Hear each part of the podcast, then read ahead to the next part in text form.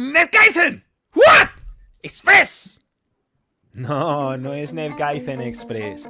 Es nuestro momento, nuestro momento de Jiu-Jitsu financiero. Nos vamos a defender, pero ¿cómo nos vamos a defender hoy lo que os tenemos preparado? Madre mía, qué pedazo de privilegio. Gracias, Edu. Esto es bajar la música gradualmente y lo demás son tonterías para que no nos distraigamos y estemos en lo que estamos, porque nadie golpea tan duro como la vida. Por eso el NetKaizen, además de un sistema de optimización humana integral, repleta de sinergias, repleta de transferencia de resultados, además es el mejor sistema de defensa personal para defenderte de los ataques de la vida, porque nadie golpea tan duro como la vida.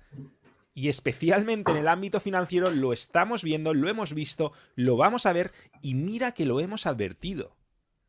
Yo por lo menos en este mismo canal busca vídeos sobre la crisis Mario Luna.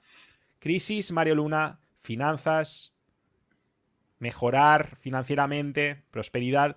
Te van a salir un montón. Busca jiu financiero si quieres. Busca cómo invertir. Vas a ver que llevamos años advirtiéndote de esto que está pasando ahora y de lo que va a pasar, que es todavía más gordo, como lo veis vosotros, craquísimos. ¿Ya estamos online? ¿Qué tal? Estáis todo el rato online. Ah, estamos aquí. Hace rato, hace rato. Aquí estamos, aquí estamos. Está la cosa jodida, está la cosa jodida. Está el tema financiero, viene fuerte y cada vez más. Lo estamos viendo en los mercados. Y, pero también la realidad de los mercados no se ve en la calle de momento. O sea, es lo que decimos, que vamos a los Mercados siempre van por delante. Van por delante, sí, sí y vas a cenar o lo que sea y está todo reservado, no hay sitio, dices, me cago en la madre, ¿qué pasa aquí? La ¿no? todavía no, entienden la que nos vamos a comer. No hasta que no te toquen el bolsillo fuerte no, no, te, no, no, eres consciente, vaya. Yo siempre, siempre digo, Mario, y esto me viene, he tenido un montón de discusiones con amigos, con familiares, lo típico, ¿no? Me viene desde el 2008, cuando yo decía que el problema de no poder pagar la hipoteca era del que pide la hipoteca, no el que te concede la hipoteca, ¿sabes? Y eso pasa ahora. Todo el mundo está diciendo, todo el mundo sabe, todo el mundo ve que la que se nos viene es gorda. Pero la gente no para de comprar, no para de pedir préstamos, no para de hipotecarse para ir de vacaciones. Y el tema es, ¿para qué? ¿No puedes parar un poquito? Nosotros no estamos de vacaciones muchas veces, llevamos años, ha habido años que yo no he ido de vacaciones, pero no porque no pueda, sino porque trabajo y trabajo y priorizar una cosa con la otra, ¿no? Y el tema es, la gente normal no puede dejar de ir de vacaciones para ver qué pasa con el panorama económico. En fin. esto estamos obsesionados, Iván, estamos obsesionados con consumir. Mm. Se nos olvida que también puede ser divertido producir. Vosotros ahora mismo estamos produciendo, estamos aportando valor, estamos disfrutando como enanos. Eso la mm. gente lo pasa completamente de largo porque nos han programado tanto. La, bueno, la programación para masas, válgame la redundancia, nos tiene tan convencidos de que la única forma de disfrutar, de ser medio felices, es consumiendo, consumiendo, consumiendo, que se nos olvida producir, invertir. Y especialmente, mira, tú fíjate, mencionas la crisis del 2008 y dices cómo la gente se está hipotecando y están pidiendo préstamos y tal. Y además con los típicos consejos que nos han dado siempre, ¿no? De no, no, tú invierte en una propiedad y no pasará nada. Bueno, en España, si tú no pagas una hipoteca, eso te persigue de por vida. O sea, te pueden, por no pagar una hipoteca, no es que con la casa se la queden y ya está, no, no, es que tú sigues debiendo luego. Yo, por ejemplo, una de mis hipotecas, porque en esa época, en el 2001, me compré una segunda propiedad, convencido de que me estaba haciendo el jefe del Monopoly. Y este es uno de los mitos típicos. entramos ya al trapo, ¿no? Mitos típicos de, de la riqueza, de la prosperidad, porque ya hemos entrado así directamente. Pues empiezo yo con mi ejemplo personal. A mí me decían, las casas no han dejado nunca de subir de precio en España. Antes del pum, de la super burbuja del 2008. Y yo en pleno pico en pleno pico de la burbuja, me compré un piso hiper caro, donde además pedí una hipotecaza trucada, completamente manipulada, para que en esa hipoteca entrase el coche, el piso, el soborno a los que te tasaban la vivienda por encima de lo normal, porque eso es, lo estoy diciendo un poco así exageradamente, pero es que es lo que era prácticamente. Tú al final pagabas a una serie de, de agentes y de, y de empresas que se dedicaban a eso. Y adivina qué, no solamente de repente eso que a mí me habían dicho siempre de, no, no, no, o sea, el sol siempre sale por las mañanas, por la noche siempre se pone, eso siempre ha sido así. los pisos siempre han subido en España, en mi ciudad Valencia concretamente, siempre, siempre, siempre, siempre. Pues de repente eso dejó de ocurrir, se fueron todos al garete y a día de hoy yo todavía no he recuperado y eso que hay inflación de caballo o de elefante o, de, o de King Kong. Y todavía yo ahora mismo tiro a vender mi piso y no recupero el préstamo que pedí. ¿Cómo lo veis? Pero eso, eso pasa de 20 años pagando, o sea, es muy fuerte. eso pasa porque yo te, voy a hacer una, reflexión, ¿no? El tema es lo que dicen, ¿no? Que el, trabajo normal de, y, la vida y la mentalidad, sobre todo española, te dice lo típico, ¿no? Eh, busca, o sea, estudia, busca un buen puesto de trabajo, eh, ten hijos e hipotecate, ¿vale? Pero ¿qué pasa? Que para que tú estés esclavizado, necesitas realmente que el dinero que consigues lo tengas que gastar de alguna forma, ¿vale? Entonces, yo tengo amigos, por ejemplo, que están cobrando 1.500 euros al mes, ¿vale? Y se compran, pues, yo qué te diré yo, un, Renault Clio, ¿vale? Y tienen una hipoteca de 100.000 euros, ¿vale? Lo normal, lo que, te, lo que te da tu sueldo, ¿vale? Y después tengo amigos que a lo mejor están cobrando, para ser en España un buen sueldo, que son 60.000, 70.000 al año, ¿vale? Y vez tener un Clio, pues tienen un Volvo última generación y tienen un, un chalecillo de 300, 400.000 euros. ¿Cuál es la diferencia entre uno y el otro? Ninguna. Los dos llegan a final de mes igual, a cero euros.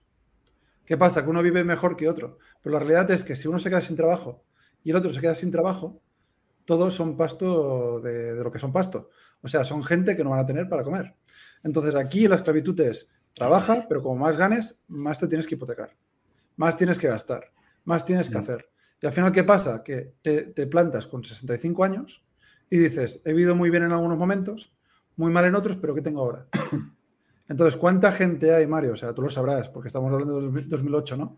¿Cuánta gente hay de 60, 50 y pico, 60 años que eran arquitectos, que eran aparejadores, que eran gente que ganaban muy bien en su momento y que llevan 10, 15 años que no saben qué hacer con su vida? Entonces, eso ha pasado porque realmente todo lo que han tenido se lo han gastado.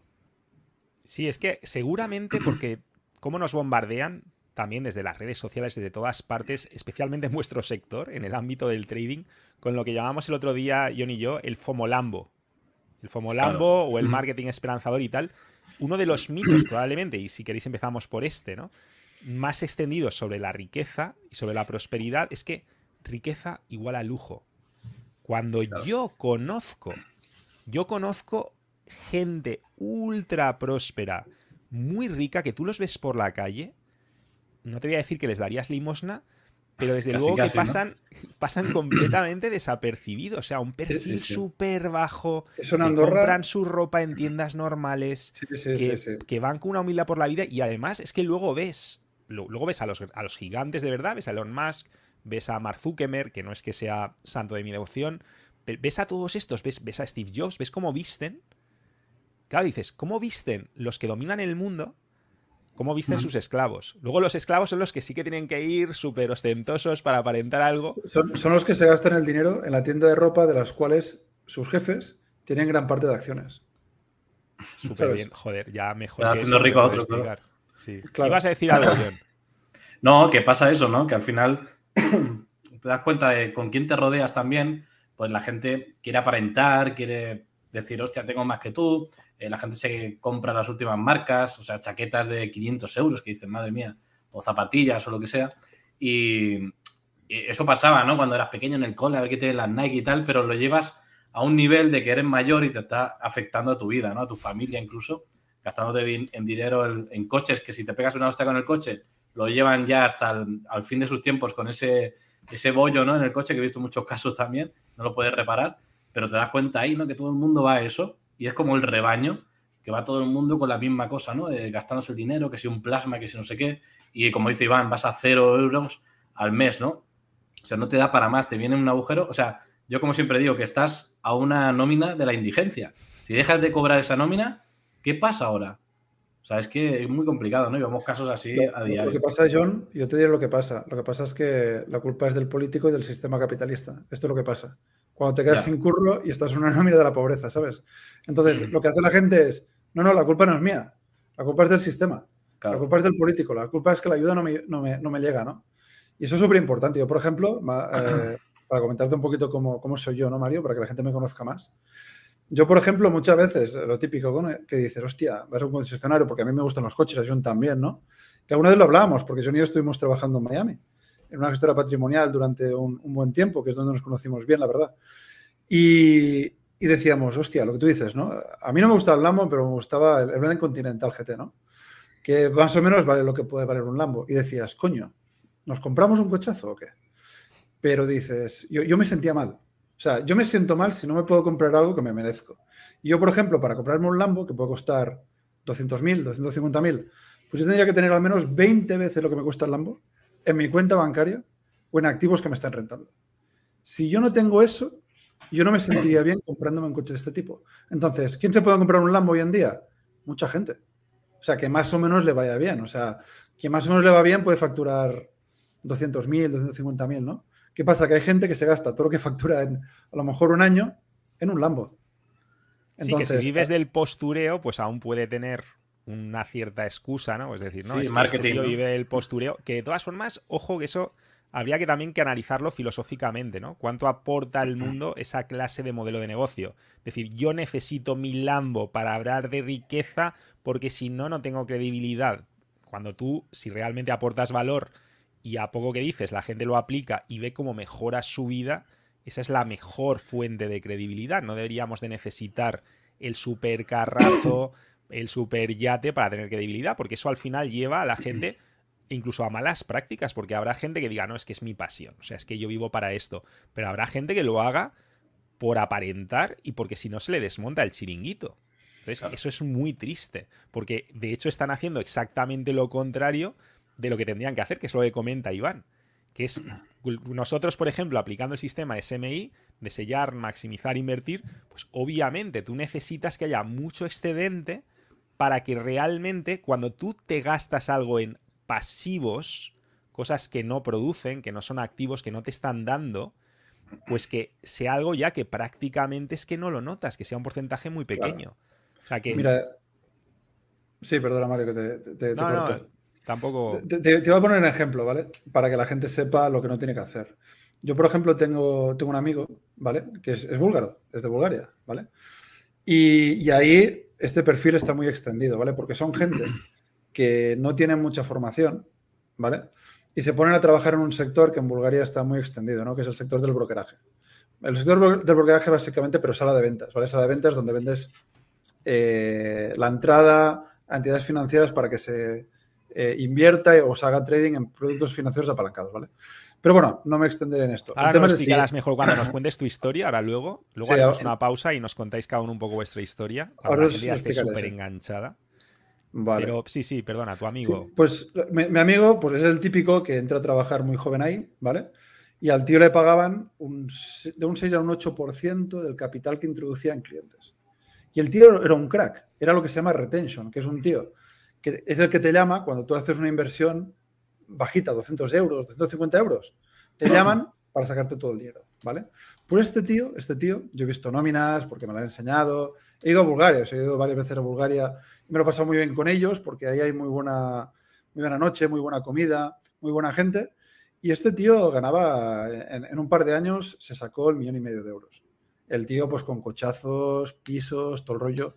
Total, cuando se vino para Barcelona después de 6-7 años, ¿vale? Eh, no le quedaba nada. Ni coches, ni pisos, ni historias, ¿vale? ¿Por qué? Porque es lo que decimos. Tú, gastas, ganas dinero, sí. Mucha gente puede ganar dinero. el tema aquí de la cuestión es, ¿cuánto tiempo va a estar con esa facturación? ¿Cuánto tiempo? Porque tú puedes estar facturando mucho dinero dos años y ¿qué pasa en el tercero? ¿Sabes? Esto pasa mucho en los nichos. Por ejemplo, también tengo un amigo que ha estado trabajando muchos años en el sector dental. Dentix, Vitalden, etcétera, ¿vale?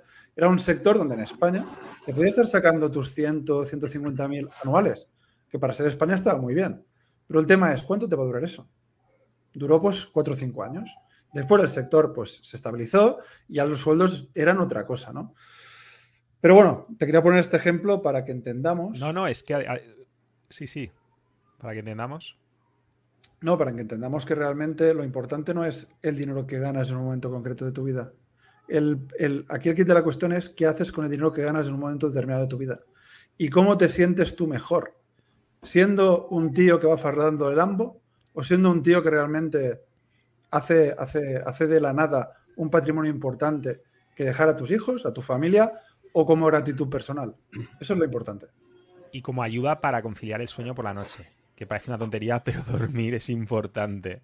También. Sí, sí. Yo, fíjate, pues quizás una forma, un parámetro que nosotros usamos mucho, que quizás sea más potenciador para medir tu riqueza, más que la cantidad de dinero que facturas o incluso la cantidad de beneficios que obtienes, sería la cantidad de tiempo que puedes vivir, la cantidad de meses que podrías mantener tu estilo de vida actual si de repente todas tus fuentes de ingreso, lo que llamamos nosotros todos tus chorros de lucro con el sistema SMI, que ahora entraremos un poco más a machacarlo de nuevo, desapareciesen. Si fueran erradicados, ¿cuánto tiempo podrías aguantar con tu estilo de vida actual? Y eso es muy poderoso. Eso es muy poderoso no solo porque te da esa tranquilidad, sino también porque tendrías todo ese tiempo para poder generar otras fuentes de ingreso, otros negocios, otros proyectos, otras cosas que si tú eres un esclavo que dependes del siguiente cobro, no vas a poder. John, ¿quieres? te veo con ganas ahí de, decir algo, ¿eh? Sí, no, el tema está, es como cuando le toca a alguien la lotería, ¿no? Que al final eh, una persona que eh, le toca la lotería le suele durar el dinero dos años o así, decían un estudio prácticamente, eh, y vuelven a su situación actual de nuevo, ¿no? A la que ya estaban antes. Entonces, una persona, lo que hace el dinero es amplificar tu, tu conocimiento, ¿no? Si eres un cabra con el dinero, eh, amplifica ese dinero, eh, que seas aún más cabra con el dinero, ¿no? Y por eso vuelves otra vez a ese estado eh, de si tenías ahorrado cero, pues vuelves a esos cero euros, ¿no? Como le ha pasado al compañero que comentaba Iván, al búlgaro, pues pasa eso, llevas un nivel de vida que dices, antes me compraba un Clio o lo que sea, pues ahora me compro un Ferrari, ¿no? Y estás gastando a tope como el Clio que te gastaba antes de tu sueldo de 1.500, pues ahora del sueldo que tengas de 20.000 o 30.000 al mes, el Ferrari se lo consume todo, ¿no? y vuelves al mismo estado. Entonces está muy bien cuando gana dinero, comparte cositas y tal, pero debes ser consciente. Yo creo que también la gente cuando tiene familia, eres un poquito más consciente, ahorras, pero lo suyo es que nos hubiesen dicho desde muy pequeños, ¿no? Del factor de, ahorrar, que es tan importante. Yo considero que es algo, una herramienta esencial y que yo quiero inculcar a mis hijos, ¿no? Ya lo estoy haciendo yo por ellos, pero el ahorro es, yo creo que es clave para, para después emprender y tener margen. A mí eso que, has comentado, me, parece que hay un, ejemplo que lo... Que, bueno, que en el que se ve perfectamente, o sea, que es más exagerado aún, y todo el mundo lo sabe esto, ¿no? Pero a veces mm, como que los ejemplos tan exagerados no se pueden llevar tanto a la vida, a la vida real, que es cuando a la gente le, toca la lotería, ¿no? Y eso está hasta estudiado, ¿no? Que la mayoría, el gran porcentaje, casi todo el mundo acaba perdiéndolo en muy poco tiempo porque no sabe administrarlo porque lo gasta y tal. Entonces es un poco lo mismo, pero, pero o sea, lo tenemos muchas veces en, amigos, en gente con no a esa escala tan exagerada, ¿no? O en nosotros mismos. Exacto. Sí, es, tal cual, es tal cual. Yo tengo otra anécdota de un amigo. Yo voy contando anécdotas, ¿eh, eh chicos? Eh, no, no molan mucho. ¿eh? Tal me, me a todos ahí con las anécdotas. Para eso estamos. no, es que son, interesantes, aparte, te van saliendo, ¿no? yo, tenía, por ejemplo, un amigo, ¿vale? que era el típico que por la noche con las chicas, oye, oye, que yo tengo, tengo un BMW, no sé qué, ¿sabes? Después se compró, se compró la gran moto, todo el rollo, y de repente, pues se quedó sin trabajo. Ay, las chicas. Y lo, sí, sí, las chicas. Y lo, primero que hizo cuando se quedó sin trabajo, ¿vale? Porque, porque fue a la inmobiliaria donde trabajaba mi, mi chica, es decirle, oye, que el, que el parking de, de, la moto, pues la tengo que dar de baja. Entonces, ese es un poco el tema, ¿no? Te compras el coche, te compras la moto, vas fardando de todo y cuando te quedas sin trabajo un mes, lo que decíamos, oye, que no puedo pagar ni el parque. Entonces, esto es lo que ocurre en un gran porcentaje de la sociedad. Un gran porcentaje, ¿no? ¿De quién es culpa? Bueno, en primera instancia de la educación, las cosas como son. Y después de la sociedad, ¿no? Porque creo que lo estaba diciendo Jonathan, la sociedad es una, una sociedad súper consumista y en el cual se mide, se mide tu éxito por cosas materiales, ¿no? Cuando, por ejemplo, mira, con Jonathan, eh, que estamos los dos aquí, aquí en el mismo sitio, pues estamos viendo que en este país en el que estamos, la gente que más tiene es la gente que menos aparenta. nosotros tenemos un socio que es de una de las familias potentes aquí andorrana, que es una persona de 10, la verdad. El tío va con un mini, va con un mini. Que después para irse para Barcelona, para irse con sus viajes, se va con, su clase C perdón, ese eh, con chofer, sí, pero él para moverse por aquí, él va con su, con su mini. Entonces, llega un momento cuando tienes ya cierto éxito en el cual te das cuenta, lo que decías tú, Mario, que el éxito no, no se mide por lo que tú aparentas tener de cara al exterior, sino por lo que tú tienes, sabes que tienes y has logrado en la vida, que eso es lo importante. No, incluso centrándonos únicamente, por, por no ser tampoco Quiero decir, aquí hablamos constantemente de ese tipo de éxito, de la realización profesional, del éxito integral. Quiero decir, aquí esto claramente los amantes del NetKaizen no nos lo tienen que, recordar. Pero como hoy es un especial de dinero y vosotros sois muy cracks y tenéis muchos amigos ricos y todo lo contrario y muchas anécdotas, yo eh, quiero decir que incluso, incluso si nos centramos en el éxito financiero y en la riqueza material, es muy importante diferenciar entre el lujo que no te aporta y el lujo que sí te aporta. Por ejemplo, en el caso de la anécdota de tu compañero este que, que, nos cuentas, claro, es que a lo mejor el mini justo en ese entorno le hace más feliz, le da más, le aporta más valor a su vida. Es que eso es muy importante. Es que hay lujos que no aportan absolutamente nada a mi vida. Entonces tú tienes que saber identificar qué lujos realmente aportan mucho valor a tu vida en concreto y por cuáles merece la pena luchar y cuáles merece la pena reinvertir. Y hablaremos más de esto con el sistema SMA, de sellar, maximizar, invertir. Pero yo me gustaría hacer esta distinción entre lujo que no te aporta y aquellas cosas que sí aportan mucho valor a tu, a tu vida que valen dinero. Por ejemplo, con el tema de la alimentación, podríamos hablar largo y tendido y de cómo ahora mismo quieren que comamos solamente plantas, gusanos, pero bueno, es otro tema y tampoco queremos que nos censuren el vídeo. O por ejemplo, trabajuguetes o herramientas que, que, son, a lo mejor pueden ser un poco caras, pero que te van a pegar un subidón en, en lo que haces, que, que, eso se va a traducir en productividad, más de la que ya te da a lo mejor la propia herramienta, ¿no? Claro, es que además. Afilar el hacha a veces parece un lujo, pero. Pero yo creo que todo esto. Ahí estás invirtiendo en activos, ¿eh? Ojo. ahí estás invirtiendo en chorros de lucro, en las cosas que hacen aumentar tus chorros de lucro, porque es tu pasión productiva. Por eso, eso me gustaría que luego nos lo recordases otra vez, Edu, cuando lleguemos al punto de maximizar los chorros de lucro. ¿Qué decías, John? No, que todo esto se aprende en la experiencia. Porque tú puedes decirle a alguien, no, eh, si te ha tocado la lotería o tienes un buen negocio estás ganando muchísimo dinero, no despilfarres, tal, tal, tal, pero lo va a hacer igual. Va cegado, quiere, quiere hacer que la gente le vea, ¿no? Que tiene dinero, el coche, tal, tal, tal. A todos nos ha pasado, ¿no? Yo me incluyo, que cuando estás tocando un poquito de dinero, vamos a cenar, invitas a amigos, no sé qué. Eh, mira qué coche me he comprado, no sé cuántos. Después con el tiempo, también tienes familia y tal, dices, hostia, eh, ¿para qué voy a enseñarle yo a este el coche? Estás como subiendo de categoría, ¿no? Por así decirlo, de cierta manera, y no necesitas ya eh, despilfarrar para mostrar nada porque tú ya te sientes a gusto. Yo creo que al final, con el tiempo, si has logrado mantenerte y no despilfarrar toda tu riqueza, lo que has conseguido, pues al final es la experiencia lo que te hace decir, eh, ojo, vamos tranquilamente, voy a disfrutar la vida y, y coger lo que yo quiera, ¿no? Por ejemplo, decir, mira, con mi mujer vamos siempre cada semana a un sitio bueno a comer o lo que sea, pero no todos los días, ni invitas a gente, ni te compras eh, botellas de champán, como salen estos en Instagram tirando mochandón y no sé qué, Don Periñón y con el Lambo, ¿no? O sea, que eso es para la foto. En la vida real, eh, a lo mejor lo hacen de alguna vez que otra, pero la gente cuando tiene dinero y está en tiempo no baja ese nivel, ¿no? Como comentaba Iván de, de esta persona que va con un Mini cuando podía tener un Ferrari para cada día, ¿no? Porque vives para ti, no para la galería. Claro, y te vas conociendo y ahí influye mucho la experiencia, evidentemente. Sin experiencia no te puedes conocer, necesitas hacer un mm. máster sobre ti mismo y saber lo que realmente te llena y lo que a ti en concreto, que no tiene que, por qué ser lo que le hace feliz a John, lo que le hace feliz a Ivana, a Edu, a mí, puede ser lo que a ti te hace feliz y eso lo vas descubriendo tú en ese viaje.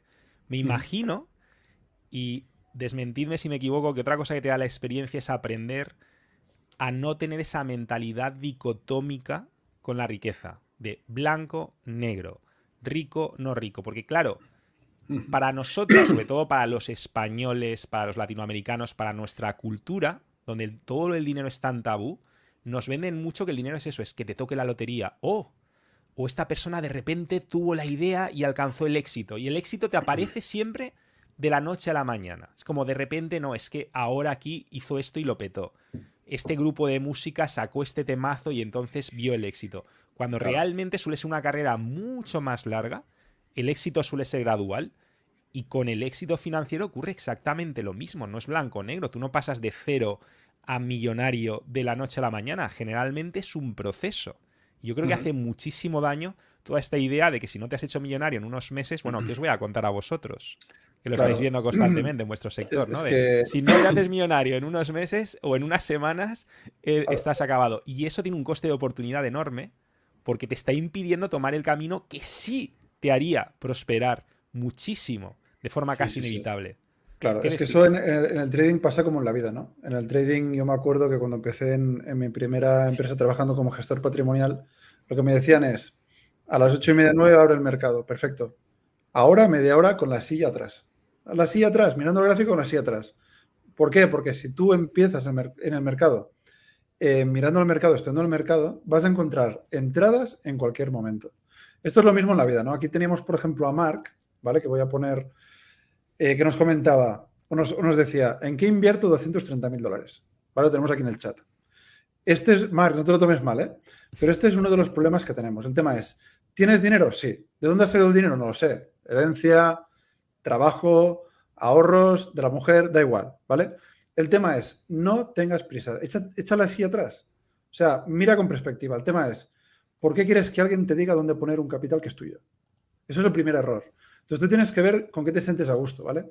Sector inmobiliario, sector bursátil, yo qué sé, negocios, ¿en qué te sientes cómodo? Sector eh, inmobiliario, por ejemplo, fórmate. Busca a alguien que sea un crack, no que te venda la moto, que sea un crack en el sector financiero, que, haga operaciones en el sector financiero y fórmate con él, perdón, en el sector inmobiliario.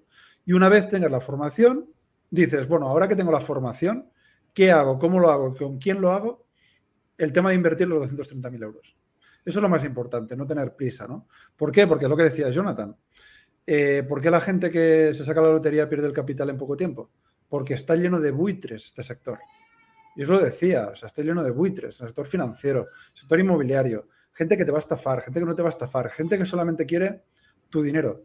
O sea, la gente te puede decir, oye, ya que te, has, ha tocado la lotería, ¿me dejas o nos asociamos con 300.000 euros y montamos un McDonald's? Vale, pues monta el McDonald's, pero tú qué sabes de restauración. ¿Sabes? O sea, tú qué sabes. Y el otro que sabe no es su dinero. Entonces la gente le pasa eso, invierte un poquito para esto, un poquito para lo otro. No tiene formación en nada y se queda sin un duro, ¿no? Entonces el tema es, si te formas en cualquier sector, ¿eh? en cualquier ámbito, es fácil, entre comillas, sacar rendimiento al mercado. Sea el mercado inmobiliario, financiero, eh, yo qué sé, de las franquicias, es fácil, entre comillas, ¿vale? pero tienes que ir bien acompañado y formado. Eso es súper importante. Y la prisa, déjatela en casa. O sea, no hay prisa para rentabilizar tu capital. No lo hay. Claro. Es que eh, aquí es un tema complicado por el hecho de que mucha gente o me pregunta también por, por internet, digo por internet, por Instagram y tal, y te dice, oye, que como esta persona ¿no? que decía de invertir un capital, o que dónde, ¿cómo se dice? ¿Dónde puedo refugiar mi dinero? ¿no? Si va a caer las cosas, el mercado, compro pisos y tal. Y de claro, yo te puedo decir, sí, compra pisos, pero como dice Iván, no tienes ni idea. O sea, ahora mismo todo el mundo ves que en Instagram está comprando pisos, ganando dinero y tal. Y no es tan fácil como decir, vale, eh, voy a proteger mi dinero comprando oro. ¿Tú qué sabes si es momento de comprar oro, si no? ¿Por qué lo vas a hacer? Son tus ahorros, lo vas a perder a lo mejor. El oro cae en picado, hay una mala noticia y se va al traste. Hay que saber gestionar el riesgo, diversificar, o sea, entran muchísimas cosas dentro y ahí entra la formación. Si tú quieres dedicarte a algo, pues fórmate. Yo hasta hace muy poco no me gastaba un, euro en información. Siempre buscaba por ahí, por allá y me encontraba con los fraudes, ¿no? Con gente que te quiere engañar o te pide el dinero. Y digo, a partir de una época dije, me pago la mejor formación que encuentre. ¿Por qué? Porque es un activo para mí. Y me hago experto de lo que sea, hasta de publicar en internet, eh, de cualquier cosa, ¿no? Que me interese. O sea que es que lo barato sale caro, sobre todo en ese sale Caro. Porque no tenemos, es que nuestra cultura, yo creo que hay un concepto que nos lo deberíamos de tatuar en cada nalga, que es coste de oportunidad. No tenemos ese concepto. No nos damos cuenta de lo que vale nuestro tiempo, que es un activo totalmente limitado. No nos damos cuenta de lo que vale nuestro foco, nuestra energía. No nos damos cuenta de que todo eso de, ah, no, es que es información gratis. No, no, no, no, no. Es ruido gratis. Y no es gratis. Estás pagando un altísimo precio por ello porque te estás convirtiendo en un esclavo y estás pagando un alto coste de oportunidad. Imagina, para entenderlo, imagina diferentes universos paralelos. con diferentes versiones de ti. Pues cada vez que pagas un alto coste de oportunidad, resulta que hay muchísimas, infinitas versiones de ti que te están dando un repaso, que te están dando un palizón, que lo están haciendo muchísimo mejor que tú. Y tú decides con cada decisión que tomas si vas a estar en ese multiverso, si vas a ser de las mejores versiones de ti, de los ganadores, o vas a ser de los que están abajo. Visualízalo, visualiza todos esos universos, esos universos posibles. Y cada vez que tú estás desperdiciando algo y no estás haciendo algo que podrías hacer que es mucho mejor, cada vez que haces eso, tus otros yo te están adelantando. Y eso es lo que pasa cuando, por ejemplo, raganeas con los activos, cuando no reinviertes, porque una cosa es gastar y otra es invertir. Invertir, y ahora hablaremos de esto con, con el sistema SMI, puedes invertir en tu formación, puedes invertir en tus medios de producción, en tus trabajuguetes, como dice Edu, puedes invertir en activos financieros, puedes invertir en muchas cosas.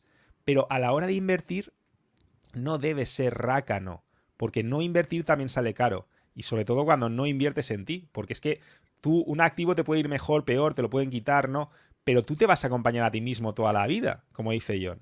No tienes ningún activo más importante que tú, tu conocimiento y tu salud. es así, tu salud tampoco vas a ningún lado. No.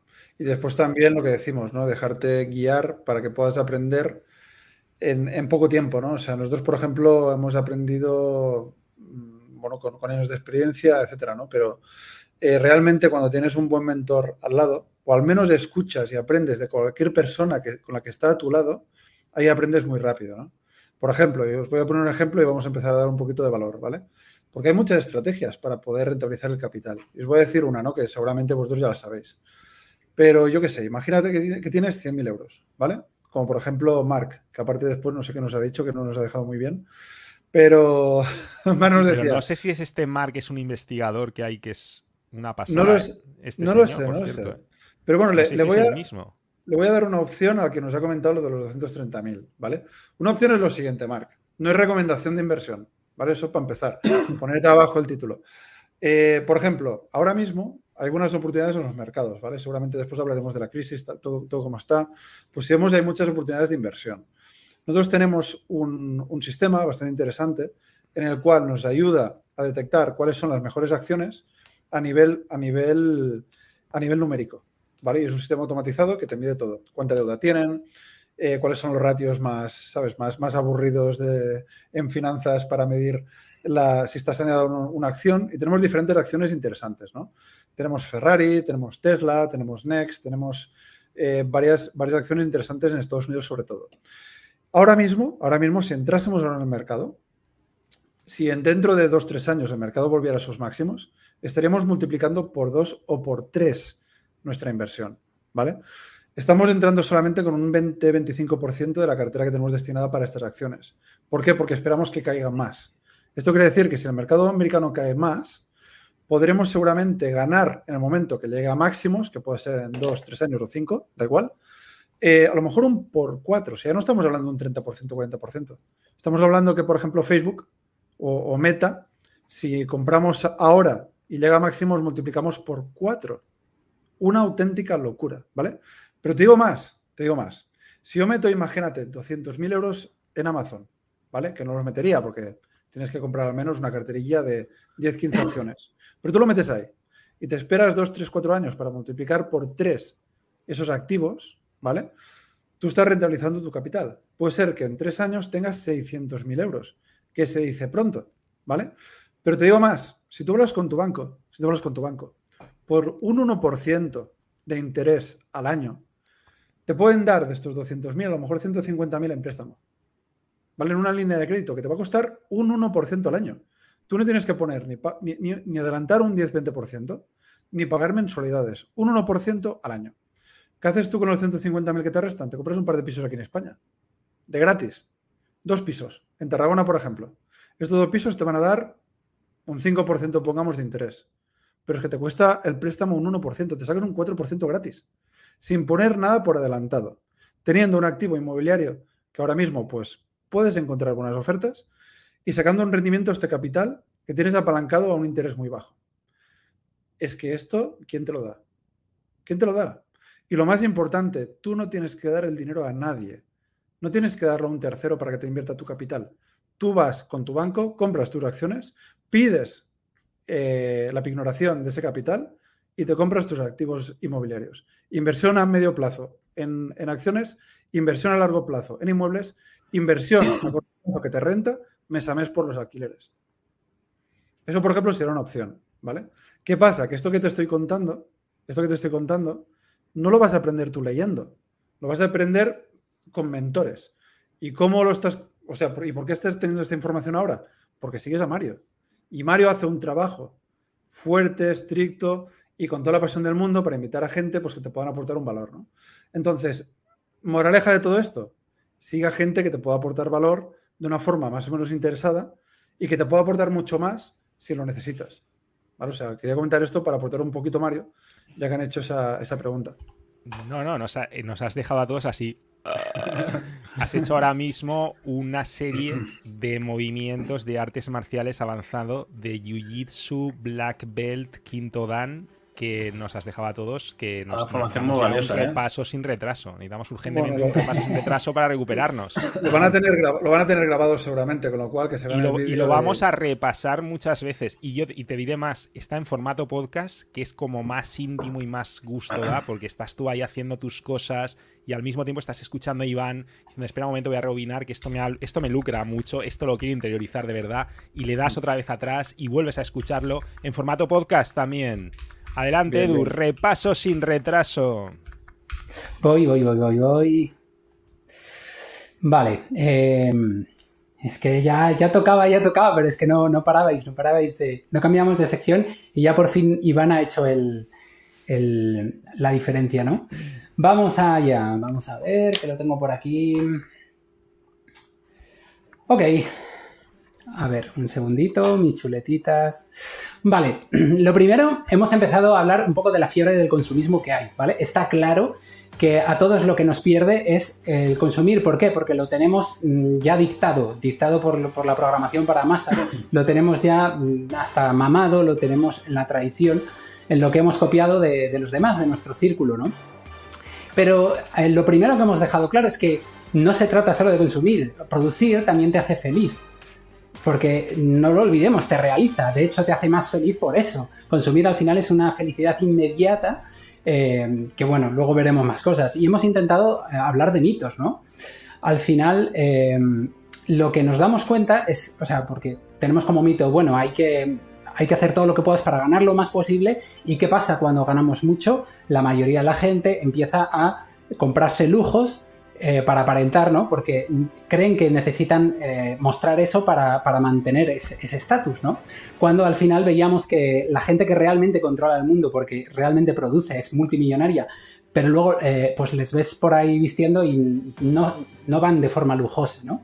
Hablamos de, de de Zuckerberg, Zuckerberg Em, y, el resto de la gente, ¿no? Los que se creen que, bueno, están quizá mejor que la mayoría, pero no tienen esa mentalidad aún, pues eh, sigue aparentando, ¿no? Y, luego la gente que, está más abajo, muchas veces hablábamos de que echa la culpa al sistema, políticos, etc. Por ejemplo, comentaban, creo que era Iván, eh, si no John, que, por ejemplo, él solo invertiría en, en un coche tipo Lambo o algo así si tiene 20 veces lo que vale. ¿vale? O sea, ya estamos viendo em, estrategias, hábitos de, gente que ya piensa en, modo rico, ¿no? Em, comentábamos también gente que conocían nuestros invitados. Iván tiene un amigo en Bulgaria que, bueno, pues empezó a ganar un montón y al final, claro, empezó a tener un estilo de vida demasiado lujoso para lo que realmente le servía, al final, ¿eso es sostenible? Es la pregunta. Ya vimos que no, ¿no? O otro amigo que conducía un Mini pudiendo ir en Ferrari, ¿no? Ese ya es el caso opuesto. Gente que realmente a lo largo del tiempo sí mantiene esa riqueza. Em, cosas muy importantes, a ver, que son muchas. Vale, diferencia entre el lujo que aporta y el que no. Hablábamos de, a lo mejor si te das un lujo en algo que realmente te aporta mucho, incluso a tu productividad, ¿no? Como es el caso de los trabajuguetes. Y, bueno, esto lo hablaremos más en los chorros de lucro. Nos preguntaron en qué invertimos grandes sumas, 230.000. La cuestión, la conclusión, ¿por qué busques a alguien que te lo diga ya? Mejor, fórmate y sobre todo sigue a gente como los invitados que traemos aquí, como Johnny e Iván, que realmente mm, te van a, te van a, sumergir en esa cultura y, vas a poder copiar muchas cosas. Al final, un buen mentor te enseña rápido, ¿no? Eh, y bueno, hemos visto ya estrategias que nos ha dicho Iván, que ya eso es para, para no un repaso sin retraso, sino mucho más. Aquí terminamos de momento. Bien, bien, bien, bien. Pues si os parece, vamos, muchos de estos conceptos ya los habéis adelantado. Muchos de los conceptos que vamos a tratar ahora, pues habéis dado pistas, habéis contado anécdotas, pero para estructurarlo un poco, primero nos hemos centrado sobre todo en lo que son mitos. Ahora nos vamos a centrar en el sistema SMI y estaba intentando compartir la foto famosa del agujero lleno de, del cubo lleno de agujeros, imaginároslo, luego si encontramos la imagen pues os la compartiremos. Pero de entrada vamos a hacer ese esfuerzo de imaginarnos algo que es muy potenciador. Imaginaos un cubo con agua lleno de agujeros y arriba diferentes chorros, diferentes mangueras o incluso alguien echando agua con un vaso. Eso es el sistema SMI. El sistema SMI es muy sencillo. Vamos a sellar las rendijas de palme, es decir, los agujeros, vamos a maximizar los chorros de lucro, bien sea aumentando el número de chorros o bien sea aumentando el caudal de los mismos. Y número 3, vamos a invertir la diferencia. Y ojo que aquí ya nos han dado los invitados muchísimas pistas cuando nos comentaba Iván antes que no se compraría una Lamborghini hasta que no tuviera 20 veces la cantidad. Pues eso va de esto, de generar esa diferencia, ese excedente para poder luego invertirlo. Porque al final no vas a prosperar de verdad, no te vas a hacer rico de verdad, a no ser que seas capaz de poner a tu dinero a trabajar para ti mientras tú trabajas en otras cosas. Este concepto es básico y eso jamás lo vamos a conseguir si seguimos en la carrera de la rata y si seguimos obsesionados con el consumo y con el aparentar. Así que es una filosofía que creo que me gusta mucho. ¿Qué os parece, compañeros, si empezamos dando algunos consejos de nuestro amigo rico, de nuestros amigos ricos, de nosotros mismos, para sellar rendijas de palme, los agujerillos. ¿Qué pasa con esos agujerillos? ¿Qué os llama la atención? Tú conoces a mucha gente, conocéis a mucha gente con agujeros que no hay manera de tapar, con gente que sus agujeros van aumentando a medida que aumentan sus chorros de lucro. Si encontrásemos un pozal, Edu ya sería la releche. ¿Qué, aquí, ¿qué nos viene a la mente cuando hablamos? ¿Quién nos viene a la mente a nosotros cuando hablamos de gente que sella muy bien esos agujeros o de gente que por el contrario, conforme aumenta los chorros de lucro, pues va generando nuevos agujeros, como antes nos ponías con el ejemplo, Iván.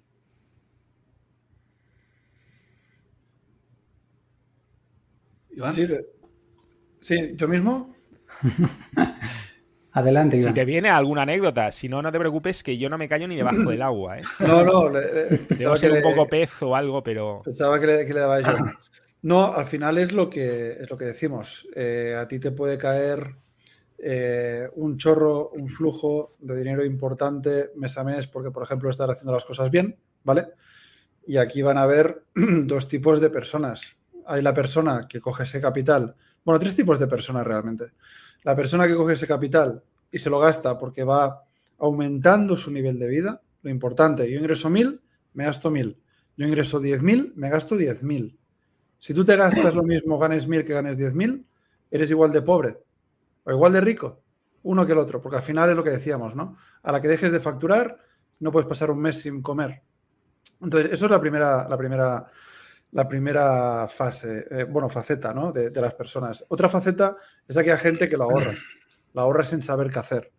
Vale, está muy bien, o sea, tú generas gastas para vivir de una forma decente y lo otro la ahorras. Perfecto, el ahorro pues está bien. Y después está la gente que realmente crece, crece como persona. Aquellos que crecen como personas son los que van más allá de lo que están haciendo. Por ejemplo, yo puedo tener un negocio de venta de coches, ¿vale? Y puedo estar facturando un dineral porque todo el mundo me compra a mí. Pero si tú quieres crecer como persona, vas mucho más allá de la venta de coches. Entonces tú te formas en otros ámbitos. Y lo que haces son dos cosas. Por un lado, oye, yo en vez de gastarme 10 me gasto 2, pero los 8 que sobran me los gasto para hacer crecer mi negocio y aparte me formo en otros ámbitos porque para que ese flujo que voy a tener sobrante de capital lo pueda reinvertir en otros aspectos, no diversificar no solamente en mi negocio de coches, sino también poder diversificar en activos, en otros negocios, en otras facetas de la vida, ¿no? Entonces, lo importante aquí es crecer. Yo tengo más dinero, pues lo invierto en dos cosas. Una en formación y la otra en crecimiento. ¿Cuál es el crecimiento personal y empresarial? Son las dos, las dos facetas, ¿no? Entonces, viendo un poquito este tipo de imágenes, podemos ver pues, qué tipo de personas eh, tenemos delante, ¿no? Al respecto de esto. ¿Sabes lo que me gusta a mí? Eh, ver muchas veces, ¿no? De gente que te lo dice, o lo he vivido en mis propias carnes, eh, de los abuelos, ¿no? Abuelos que los han visto y siempre pues van a su casita, a un piso, eh, ¿cómo se dice? Aquellos baratos, en un barrio típico y tal, y después descubres que tienen ahorrado, pero un dineral, o sea, un dineral. Gente que ha recibido herencia dice, pero mira el abuelo lo que nos ha dejado, o tenía estos pisos, o tenía estas cosas, de una persona que ni, que a lo mejor el pobre pues, va siempre con su boina, va siempre igual eh, por el barrio, y no te das cuenta de eso, ¿no? Incluso tus padres, incluso mucha gente nos esté escuchando, de que tienen ahorros, ¿no? Y son simples trabajadores con un sueldo eh, bajo, pero que, ¿cuál es la diferencia? El, gasta, el gastar, ¿no? Y el ahorrar. Son personas que siempre están con el miedo del dinero, protegiendo. Que ahora esa generación pues ha perdido, la generación que viene por debajo nuestra y nosotros también, nuestra generación, somos los que más gastamos y nos han metido mucho el consumismo, ¿no? Pero hay que fijarse en ellos. Eh, aprendemos mucho de los abuelos, de cuando te dicen no gastes, ahorras y tal, y yo por eso siempre he dicho antes he comentado antes que si alguien me hubiese inculcado el ahorro, ahora quizá la vida sería muy diferente, ¿no? Pero sobre todo, aprendiendo a ahorrar y encima a trabajar con tu dinero, saber cómo tener tú esa confianza financiera, de tener una habilidad para que con ese dinero que vas ahorrando, poderlo multiplicar, ¿no? Entre comillas, sino ponerlo a trabajar, eh, es algo que eh, al final es fácil, ¿no? Porque si lo sabes hacer es fácil, pero muy difícil de comprender y, y meterse en ello, ¿no? Dar el paso ese. Sí, y, Jonathan, un poquito a raíz de lo que comentas, es verdad que nuestra generación es un poco más de extremos, ¿vale? Como dices tú, la generación de los abuelos, de los padres, era ahorrar, o sea, primero que todo comprarse el piso. Por eso mismo mm. muchos de nuestros padres tienen piso en propiedad, ¿no? Que eso es súper importante. Y después ahorrar, ¿no? ¿Qué pasa? Nuestra generación es diferente. o derrocho todo o realmente veo, veo qué hago para derrocharlo, pero en mi propio beneficio. ¿Qué quiere decir eso? Que tenemos gente que tiene un duro porque lo derrocha todo, pero nunca hemos tenido tantos millonarios jóvenes. Eso es porque realmente los millonarios jóvenes también están en el otro extremo. No en el extremo de que lo quemo, el extremo de que cojo todo el capital que tengo y en vez de ahorrarlo, lo invierto. En término medio. Claro, y eso es, yo lo veo positivo. ¿Por qué? Porque realmente es lo que hace que la gente crezca.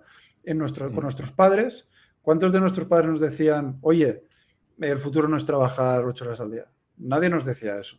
Siempre nos decía, búscate un buen trabajo, estudia tus ocho horas, haz tus horas extras si te hace falta. ¿Pero por qué? Porque ellos estaban acostumbrados a otra cosa. Ahora lo que vemos es que realmente si eres inteligente, eh, aprendes, te formas y los ahorros los utilizas a tu favor a nivel empresarial, es alucinante lo que puedes conseguir en cinco años. Alucinante, la gente no se da cuenta. Tú estás, por ejemplo, de los 20 a los 25 años ahorrando y formándote, y de los 25 a los 30 creciendo a nivel profesional, empresarial, con el capital que has ahorrado en esos años, y no te puedes imaginar dónde puedes estar con 30 años. No te lo puedes imaginar. ¿Qué pasa? Que la gente lo quiere todo ahora y ya, ¿no? Y quiere salir de fiesta y lo típico, y alucinar a las chicas con tu, con tu BMW o con tu Audi eh, nuevo ahí súper deportivo pero lo que no piensa es qué va a pasar cuando tengas 30, ¿no? Y realmente la gente alucinaría si supiera lo que puede hacer ahorrando, formándose eh, en, esta, en esta franja de edad, ¿no? De los 20 a los 30. Y eso es importante porque hay mucha gente que sí que lo hace. Y aquí en Andorra, por ejemplo, que es donde estamos nosotros, hay mucha gente de este tipo, que se lo gastan, sí, pero es que no paran de crecer. Y son gente que tienen 20 y pico, 30 y pocos años. Y no paran, y no paran, y no paran. Oye, y que si te sale mal algo, ¿qué más da? ¿Qué más da? O sea, tú vives de eso y tu motivación es la de crecer profesionalmente y personalmente. Si tú te gastas, ¿qué te diré? 50.000 euros en un negocio y te sale mal, ¿qué más te da? Has aprendido, te motivado, ¿sabes? Tendrás otras vías que te han dado dinero, con lo cual, por un lado lo has perdido, por otro lado lo has ganado, pero no paras de crecer, ¿no? Y lo más importante, ¿qué te motiva en la vida? O sea, ¿qué te motiva? A mí, por ejemplo, me ha motivado siempre el reinvertir el capital para poder hacer cosas nuevas, ¿vale? Si yo no tuviera eso, hostia, ¿qué me motivaría en la vida? Claro que hay más cosas, pero ¿cuál? Es que al final es adoptar una actitud de yo puedo hacer todo esto hasta que se demuestre lo contrario, ¿sabes? Ahí está. O sea, es, es yo tengo dinero, eh, me sale la oportunidad de negocio, hostia, me interesa, me formo antes, voy a probarlo, fallo, pierdo esa inversión, bueno, ya lo he probado, la descarto y vamos a por otra, ¿no? Pero sobre todo la gente tiene mucho miedo en, meterse, ¿no? Pero también miedo porque es que es un todo o nada y no puede ser así tampoco. Sí, ese FOMO también, lo que comentáis, que estamos constantemente sobreestimando lo que podemos hacer en unos meses, en un año, y subestimamos completamente lo que podemos hacer en 10 años, con un buen plan, con una buena estrategia, con cosas sólidas, teniendo claro que el mayor activo que tenemos somos nosotros mismos, nuestra formación, teniendo claro que esa persona de la que hablaba Iván hipotéticamente, dices, es que lo he metido todo en mi negocio, me ha salido mal, pues esto no te lo va a decir la programación para masas, pero esa persona después de quebrar probablemente, si toman la decisión de rehacerse, es mejor emprendedor que antes. Claro. Lo que pasa es que no se ha plasmado todavía, pero los resultados suelen llegar después. Es como lo del mercado que va adelantado a la situación real que comentaba John. Con los resultados en tu vida pasa lo mismo. Tú tienes que estar mucho tiempo haciendo las cosas correctas para que se empiecen a ver los resultados. Tú tienes que estar mucho tiempo abonando y sembrando para que empieces a ver brotar esa semilla. Pero la acción de éxito ya está mucho antes y nadie te lo va a reconocer. La gente te lo va a reconocer cuando le estés por la cara el Lamborghini. Que a lo mejor justo cuando lo estás haciendo, estás haciendo las cosas mal. Y a lo mejor has dejado de hacer lo que te llevó al éxito.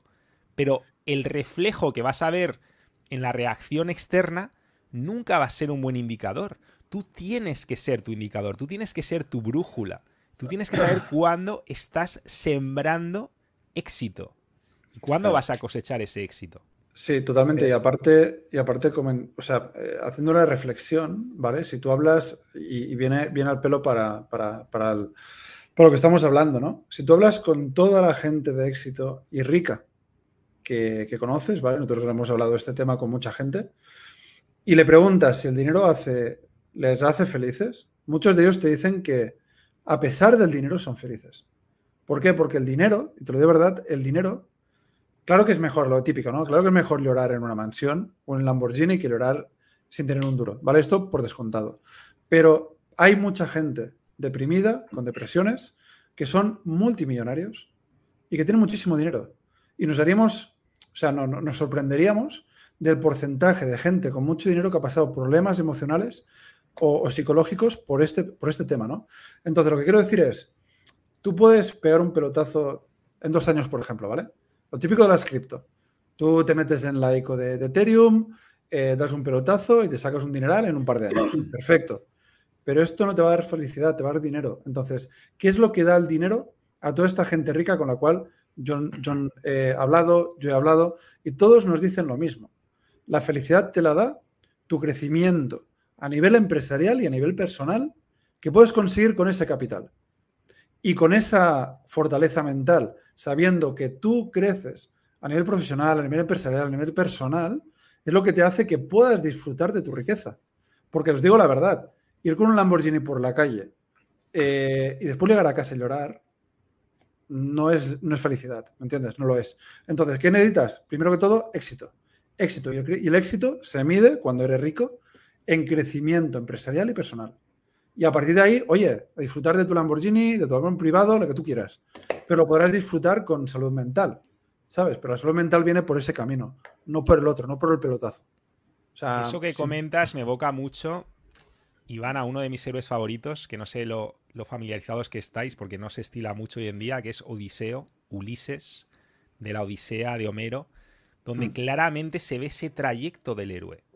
Y claramente cuando llega al final y ves cómo, no os quiero hacer spoilers, pero llega a su casa y ve a toda esta gente que la había ocupado, que al final son unos niñatos pijos, consentidos, arrogantes, que no han vivido toda su trayectoria, se los cepilla así porque aunque aparentemente esta gente está en lo más arriba y forman parte de la élite de, de su isla, de Ítaca, realmente no tienen ni media hostia porque no se han forjado.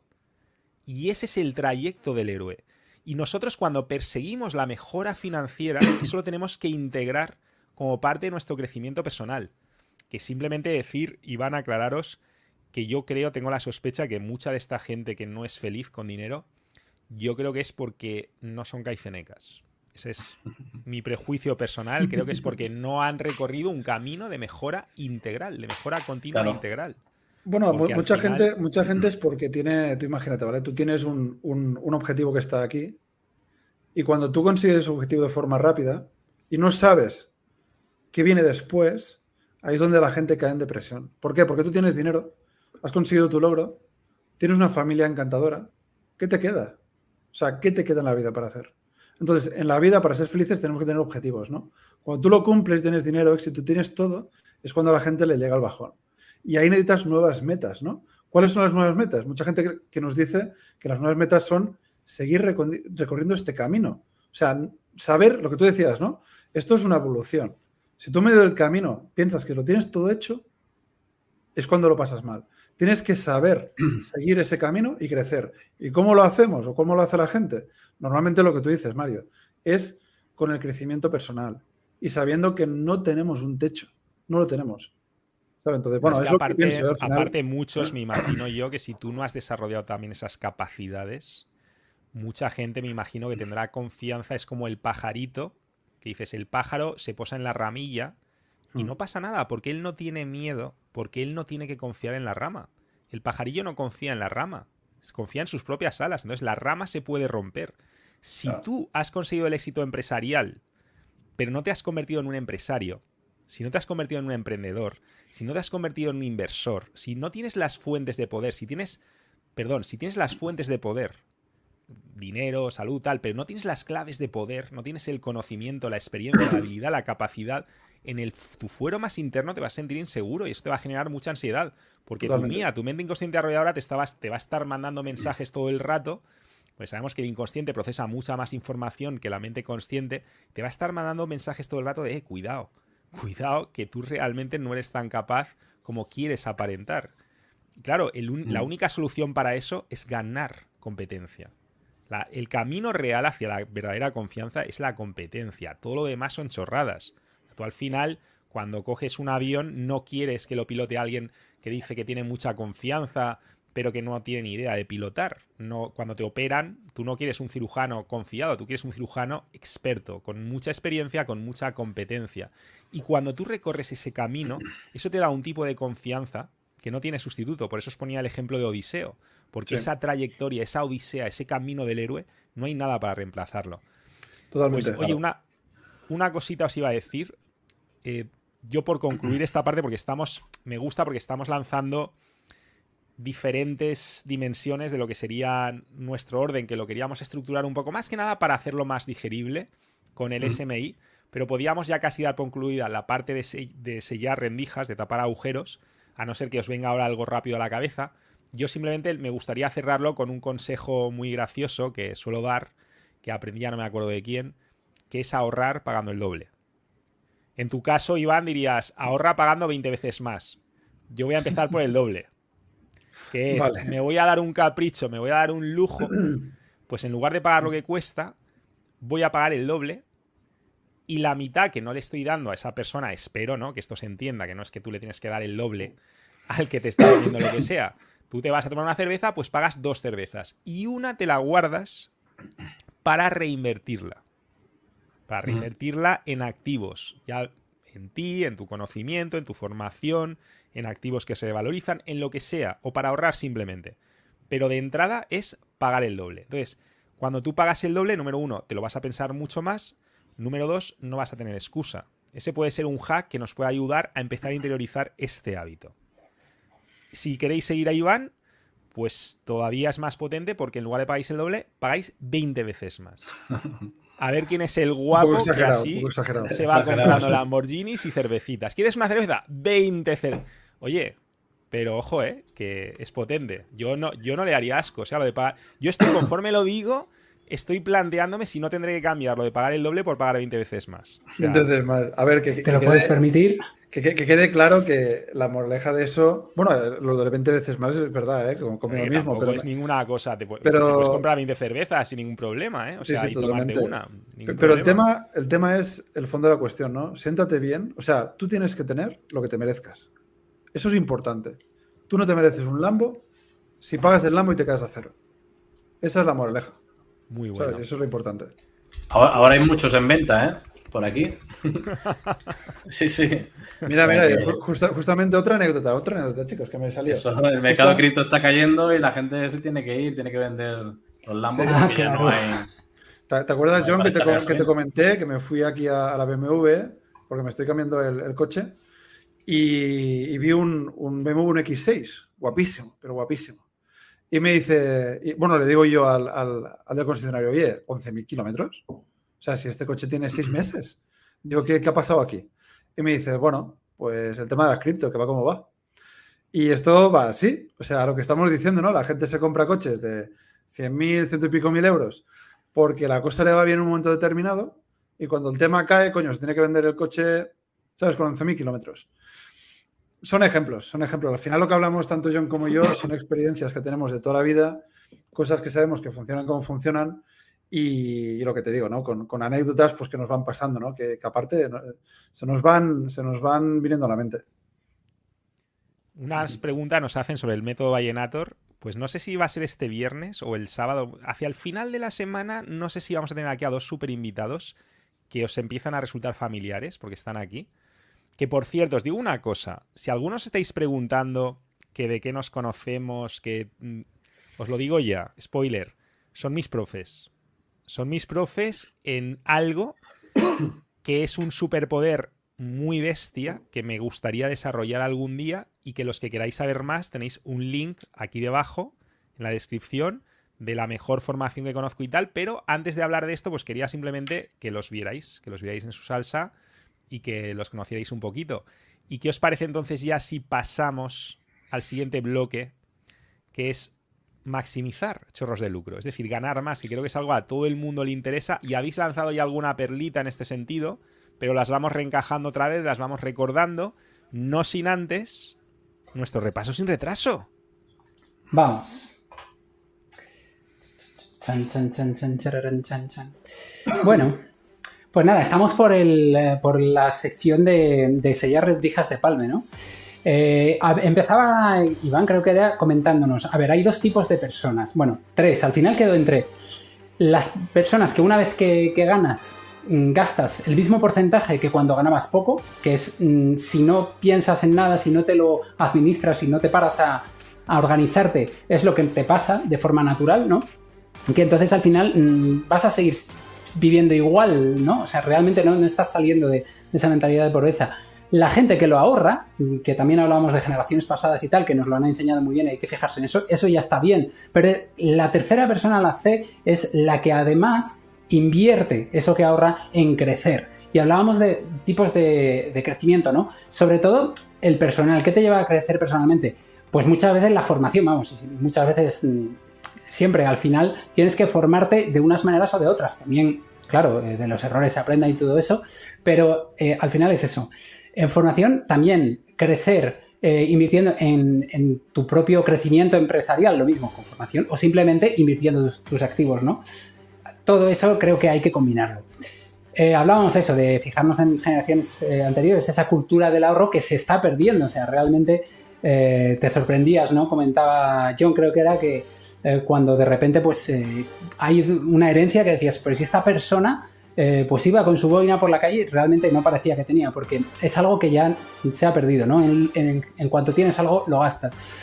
Em, y hablaba, hablaba también John de la gente joven millonaria, que bueno, es un, a veces nos parece un extremo, pero vamos a ver, si están ahí, si están consiguiendo eso, es porque tienen la, una, la siguiente mentalidad. Yo puedo hacer esto hasta que se demuestre lo contrario. Y sí, habrá algunos que, vamos, muchos, eh, que, en algún momento van a quebrar, eh, algún negocio les va a salir mal. Yo creo que todo el mundo que ha llegado alto ha pasado por ahí. Y, y adivinad qué, eh, una vez que ha quebrado, es mejor emprendedor que antes, mucho mejor, porque ese error te enseña muchísimo, ¿no? Has aprendido un montón de esa experiencia. sobre todo, que, mm, vale, hablan con mucha gente nuestros invitados y, les, y, acaban encontrando frases como soy feliz a pesar del dinero. Eh, hay muchísimos casos, de hecho, de depresión en la gente adinerada, ¿no? Y tenemos un antídoto contra esto. La felicidad te la da tu crecimiento, ¿vale? Entonces, es ese, o sea, es como lo que te puede ayudar a salir de esa posible depresión de tener de repente mucho y decir, ¿y ahora qué, no? eh, ese crecimiento te da lugar a disfrutar de tu dinero. Poníamos el ejemplo de Odiseo, eh, poníamos eh, el ejemplo de también la confianza en lo que haces, la confianza del pájaro. Al final, hemos dado un consejito, pagar ahorrando el doble, lo que gastes en algo, lo mismo, inviértelo en, invertirlo, valga la redundancia, y al final mm, realmente ten lo que te mereces, no tengas lo que te permite eh, gastar lo que has ganado y, casi endeudarte, ¿no? Para eso tienes que tener muchísimo más, si no, no te lo mereces. El doble, pero que ojo, eh, que yo estoy ya por pasar de nivel y 20 veces más. Aquí tonterías las justas. Si subimos de cinturón, subimos de cinturón. Pero gran forma de acabar el repaso sin retraso con lo del pajarito y las alas, porque es una imagen que todos tenemos aquí. ¿Cómo podemos tener la imagen del cubo que acabo de poner? El cubo porque pasamos ahora a la parte que seguramente más nos excita a todos, que son los chorros. Chorros de lucro. ¿Cómo puedo aumentar los chorros de lucro? cómo puedo tener más fuentes de ingresos o aumentar el caudal de los que ya tenemos. Si yo ya tengo a lo mejor un trabajo, pues que me suban el sueldo. Es otra forma también de aumentar los chorros de lucro. Y estaba comentando antes, Iván, una cosita que creo que es importante, me gustaría retomar, que tiene que ver con la pasión. Decía, haz lo que te apasiona, haz algo que realmente que te vuelva muy loco. Y yo creo que eso es muy potente. Uno, porque es el camino hacia la realización personal lo hace sostenible, hace que realmente puedas alcanzar esa felicidad que muchos ricos amigos de los invitados no, no tienen, no experimentan. Y dos, porque si tú no estás apasionado, estás compitiendo contra los que sí lo estamos. Y esa es una competencia que a la larga lo vas a tener muy mal. ¿Qué me decís?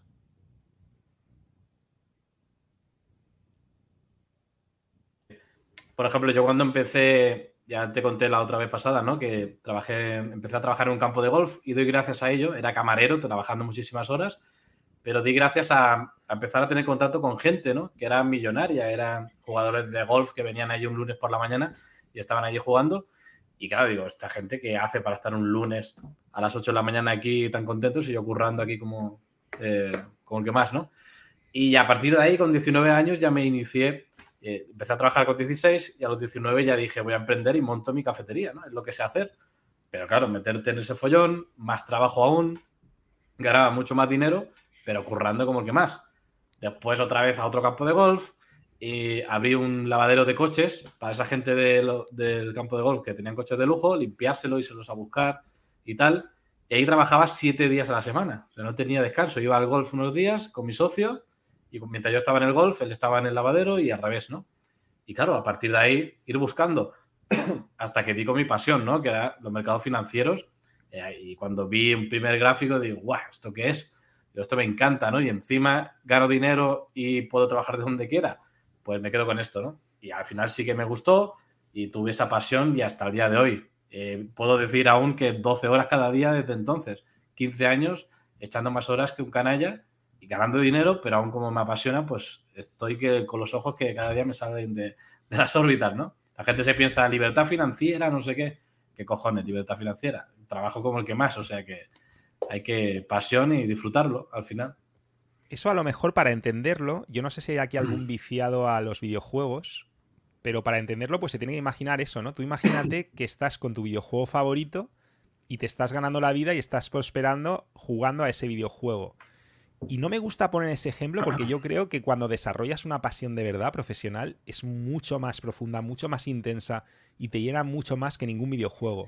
Pero si hay alguien como muy jovencito, lo que sea, que nos está viendo, que solamente puede entender la pasión con algo así, pues para que un poco vaya atando cabos, ¿no? Gran, gran historia, oye, ya que estamos con historias personales y hablamos de chorros de lucro, ¿puedes decirnos rápidamente, un poco, presentarte así, Iván, para los que no te conocen, cuál ha sido tu trayectoria profesional, cómo, qué es lo que estás haciendo, cuáles son tus chorros de lucro, qué, cuál, tu, camino, tu periplo. Bueno, primero que todo, para, para tu poder crecer a nivel de empresarial y, para tener diferentes, eh, diferentes flujos de, de, entrada de capital, necesitas una base, ¿vale? Eso es muy importante. Entonces es muy fácil decirlo desde aquí porque ya llevamos un camino recorrido de muchos años, ¿no? Pero lo importante es lo que decimos. Tú tienes un flujo de, capital que es más grande o más pequeño y con ese ahorro tú puedes después reinvertir para que ese flujo vaya creciendo, ¿vale? Dicho esto, yo empecé pues por ahí en 2007 de forma profesional ya trabajando en, un, fondo, en una familia, perdón, en un prop trading, en una empresa prop trading, que son empresas bursátiles que te dan capital propio para que tú operes en los mercados financieros. Yo estaba especializado a operar acciones americanas, yo era trader, ¿vale? Gestor, gestor patrimonial. Y he estado trabajando de esto pues como 12, 12 años, ¿vale? O sea, yo era el típico friki eh, delante de las pantallas, eh, que cuando hablaba con amigos del sector me decía, ¿conoces a este? ¿Conoces al otro? Yo no conocía a nadie. ¿Sabes? Por mucho que fueran gente conocida. Porque yo estaba inmerso en mis gráficos, porque yo era gestor patrimonial, he estado como 12 años. A partir de ahí, pues llegó un punto en el que quería cambiar y fui CEO para dos brokers financieros, o sea, empresas financieras eh, que tienen producto financiero apalancado, tipo futuros financieros, ¿vale? Y he estado trabajando pues eh, en Pekín, estuve también en la, central en Hong Kong ayudando a formar el equipo y yo fui el responsable ante la CNMV, ante el regulador español, de, la última entidad en la que trabajé para España y Latinoamérica. Entonces yo lo que hacía básicamente era, yo era el broker financiero, era el que tenía la plataforma eh, en la cual la gente podía abrir operaciones financieras y yo juntaba, juntaba inversores con traders, con gestoras, para que todos trabajasen con, con mi entidad, ¿vale? Y era más un trato personal. ¿Qué pasa? Que lo que veía yo es que como eran productos financieros apalancados, y el apalancamiento es bueno, pero también es malo, sobre todo cuando hablamos de futuros financieros, gran parte de nuestros clientes perdían mucho dinero. O sea, eso que dicen que el 90% de la gente pierde con productos financieros apalancados, es cierto. O sea, es cierto. Y yo lo vi. Y yo me acuerdo que, que llegó un momento que dije, coño, es que de los, de los clientes que tuve al principio, no hay ninguno que siga conmigo. ¿Por qué? Porque ellos son los que operaban el capital. O sea, yo les daba la plataforma, que era la plataforma de nuestra entidad, y ellos operaban en los mercados financieros. Y todos perdían capital. Entonces decidimos, juntamente con John, que nos conocemos desde hace mucho tiempo, y otro socio que es César, eh, hacer un cambio en nuestra vida. ¿no? Yo hice un cambio bastante fuerte, que es pasar pues, de ser CEO de una entidad eh, financiera importante eh, con, el regulador español y tal, a dejarlo todo para bueno, montar un pequeño fondo eh, privado en Andorra, ¿vale? Como los socios que tenemos aquí en Andorra, que invertimos sobre todo en proyectos blockchain, proyectos cripto, y montar lo que va a ser nuestro proyecto más importante, espero yo, de nuestra carrera profesional, ¿vale? Que es completamente diferente a lo que hemos hecho, ¿vale? Pero es un proyecto que es mucho más bonito. O sea, yo antes veía como la gente perdía capital y ahora estoy enseñando a la gente cómo ganarlo. O sea, estás haciendo que ese 90% que tú decías, es que claro, es que el 90% que se apalanca, ahora estás haciendo que ese 90% juegue en favor que de mis las clientes, personas con las que, trabajas, de tus clientes. que mis clientes, en vez de perder dinero porque ellos invertían en el mercado financiero y ellos lo perdían, que ahora mis clientes, mis alumnos, sepan cómo ganar dinero, cómo hacer carrera en este mercado. Y claro, es un, o sea, te digo dos cosas. Primero que todo, que tenemos que ser sinceros.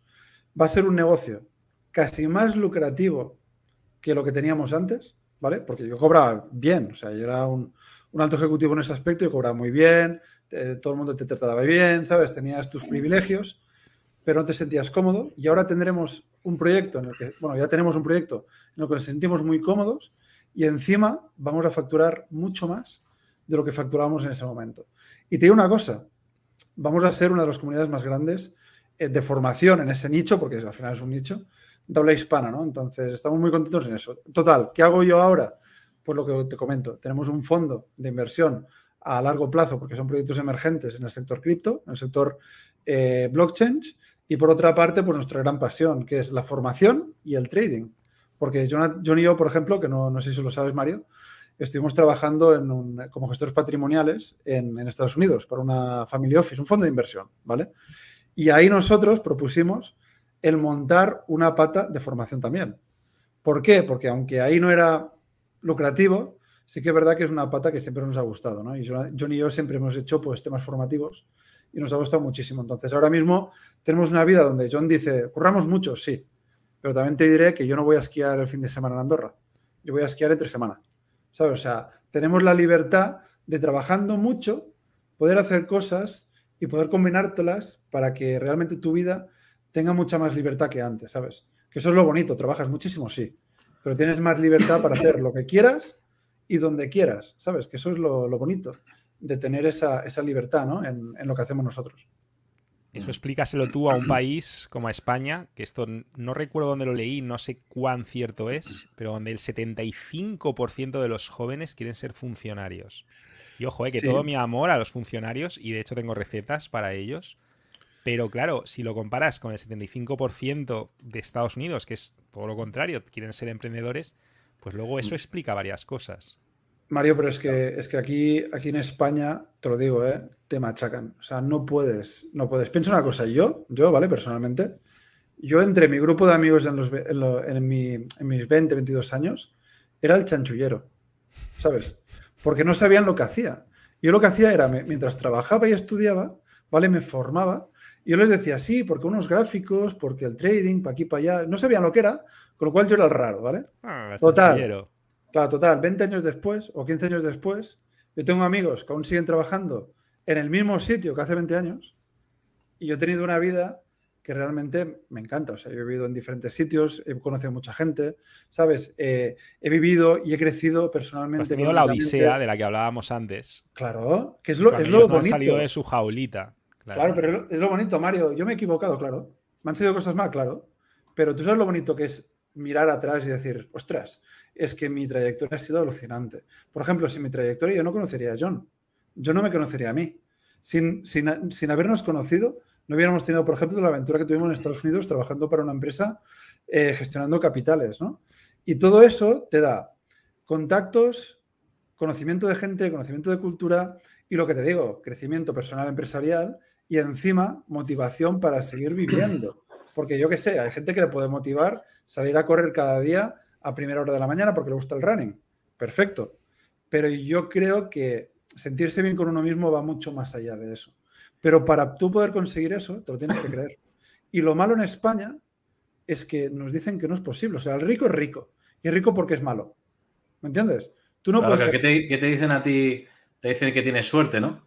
O sea, te dicen, hostia, has tenido suerte porque has dado con esto, no sé qué, no sé cuánto. Y no. O sea, la suerte la creamos nosotros trabajando rodeándonos de gente eh, que ha hecho el camino que queríamos hacer nosotros. Ahí viene la suerte, porque la suerte se curra, ¿vale? Y no es suerte al final, ¿no? Es probabilidad y es el camino que se está abriendo. Pero si tú te quedas siempre con tu gente de alrededor, con mucha gente también que tiene esa capacidad para hacer mil cosas y quiere emprender, pero la comodidad, comodidad su zona de confort de los amigos, que hostia, que estos se van eh, al parque, ¿no? Los chavales se van a jugar a la consola y yo quiero hacer esto, pero soy el raro, ¿no? Como decía Iván, pues tiene que tener los dos huevazos de decir, sí, soy el raro, me voy y voy a ir a formarme porque me encanta, ¿no? Y ahí es donde está la diferencia. Lo que pasa es que para la gente hoy en día se dejan llevar mucho por esa masa, ¿no? De si hago algo diferente, me dicen no sé qué, se meten conmigo y tal, pero al final está ahí. Tu pasión tiene que ser tan fuerte de que seas capaz de apartar a esa gente, ¿no? Y rodearte de la gente de que quieras convertirte al final. Eso es muy importante. No, no, solamente iba a decir algo que no sé si está bien dicho o no está bien dicho, pero bueno, yo lo voy a decir, ¿vale? Lánzate a la piscina, hombre. sí, lo digo porque. sigue, por una más. Y lo digo porque yo he tenido esta gran, ventaja, ¿vale?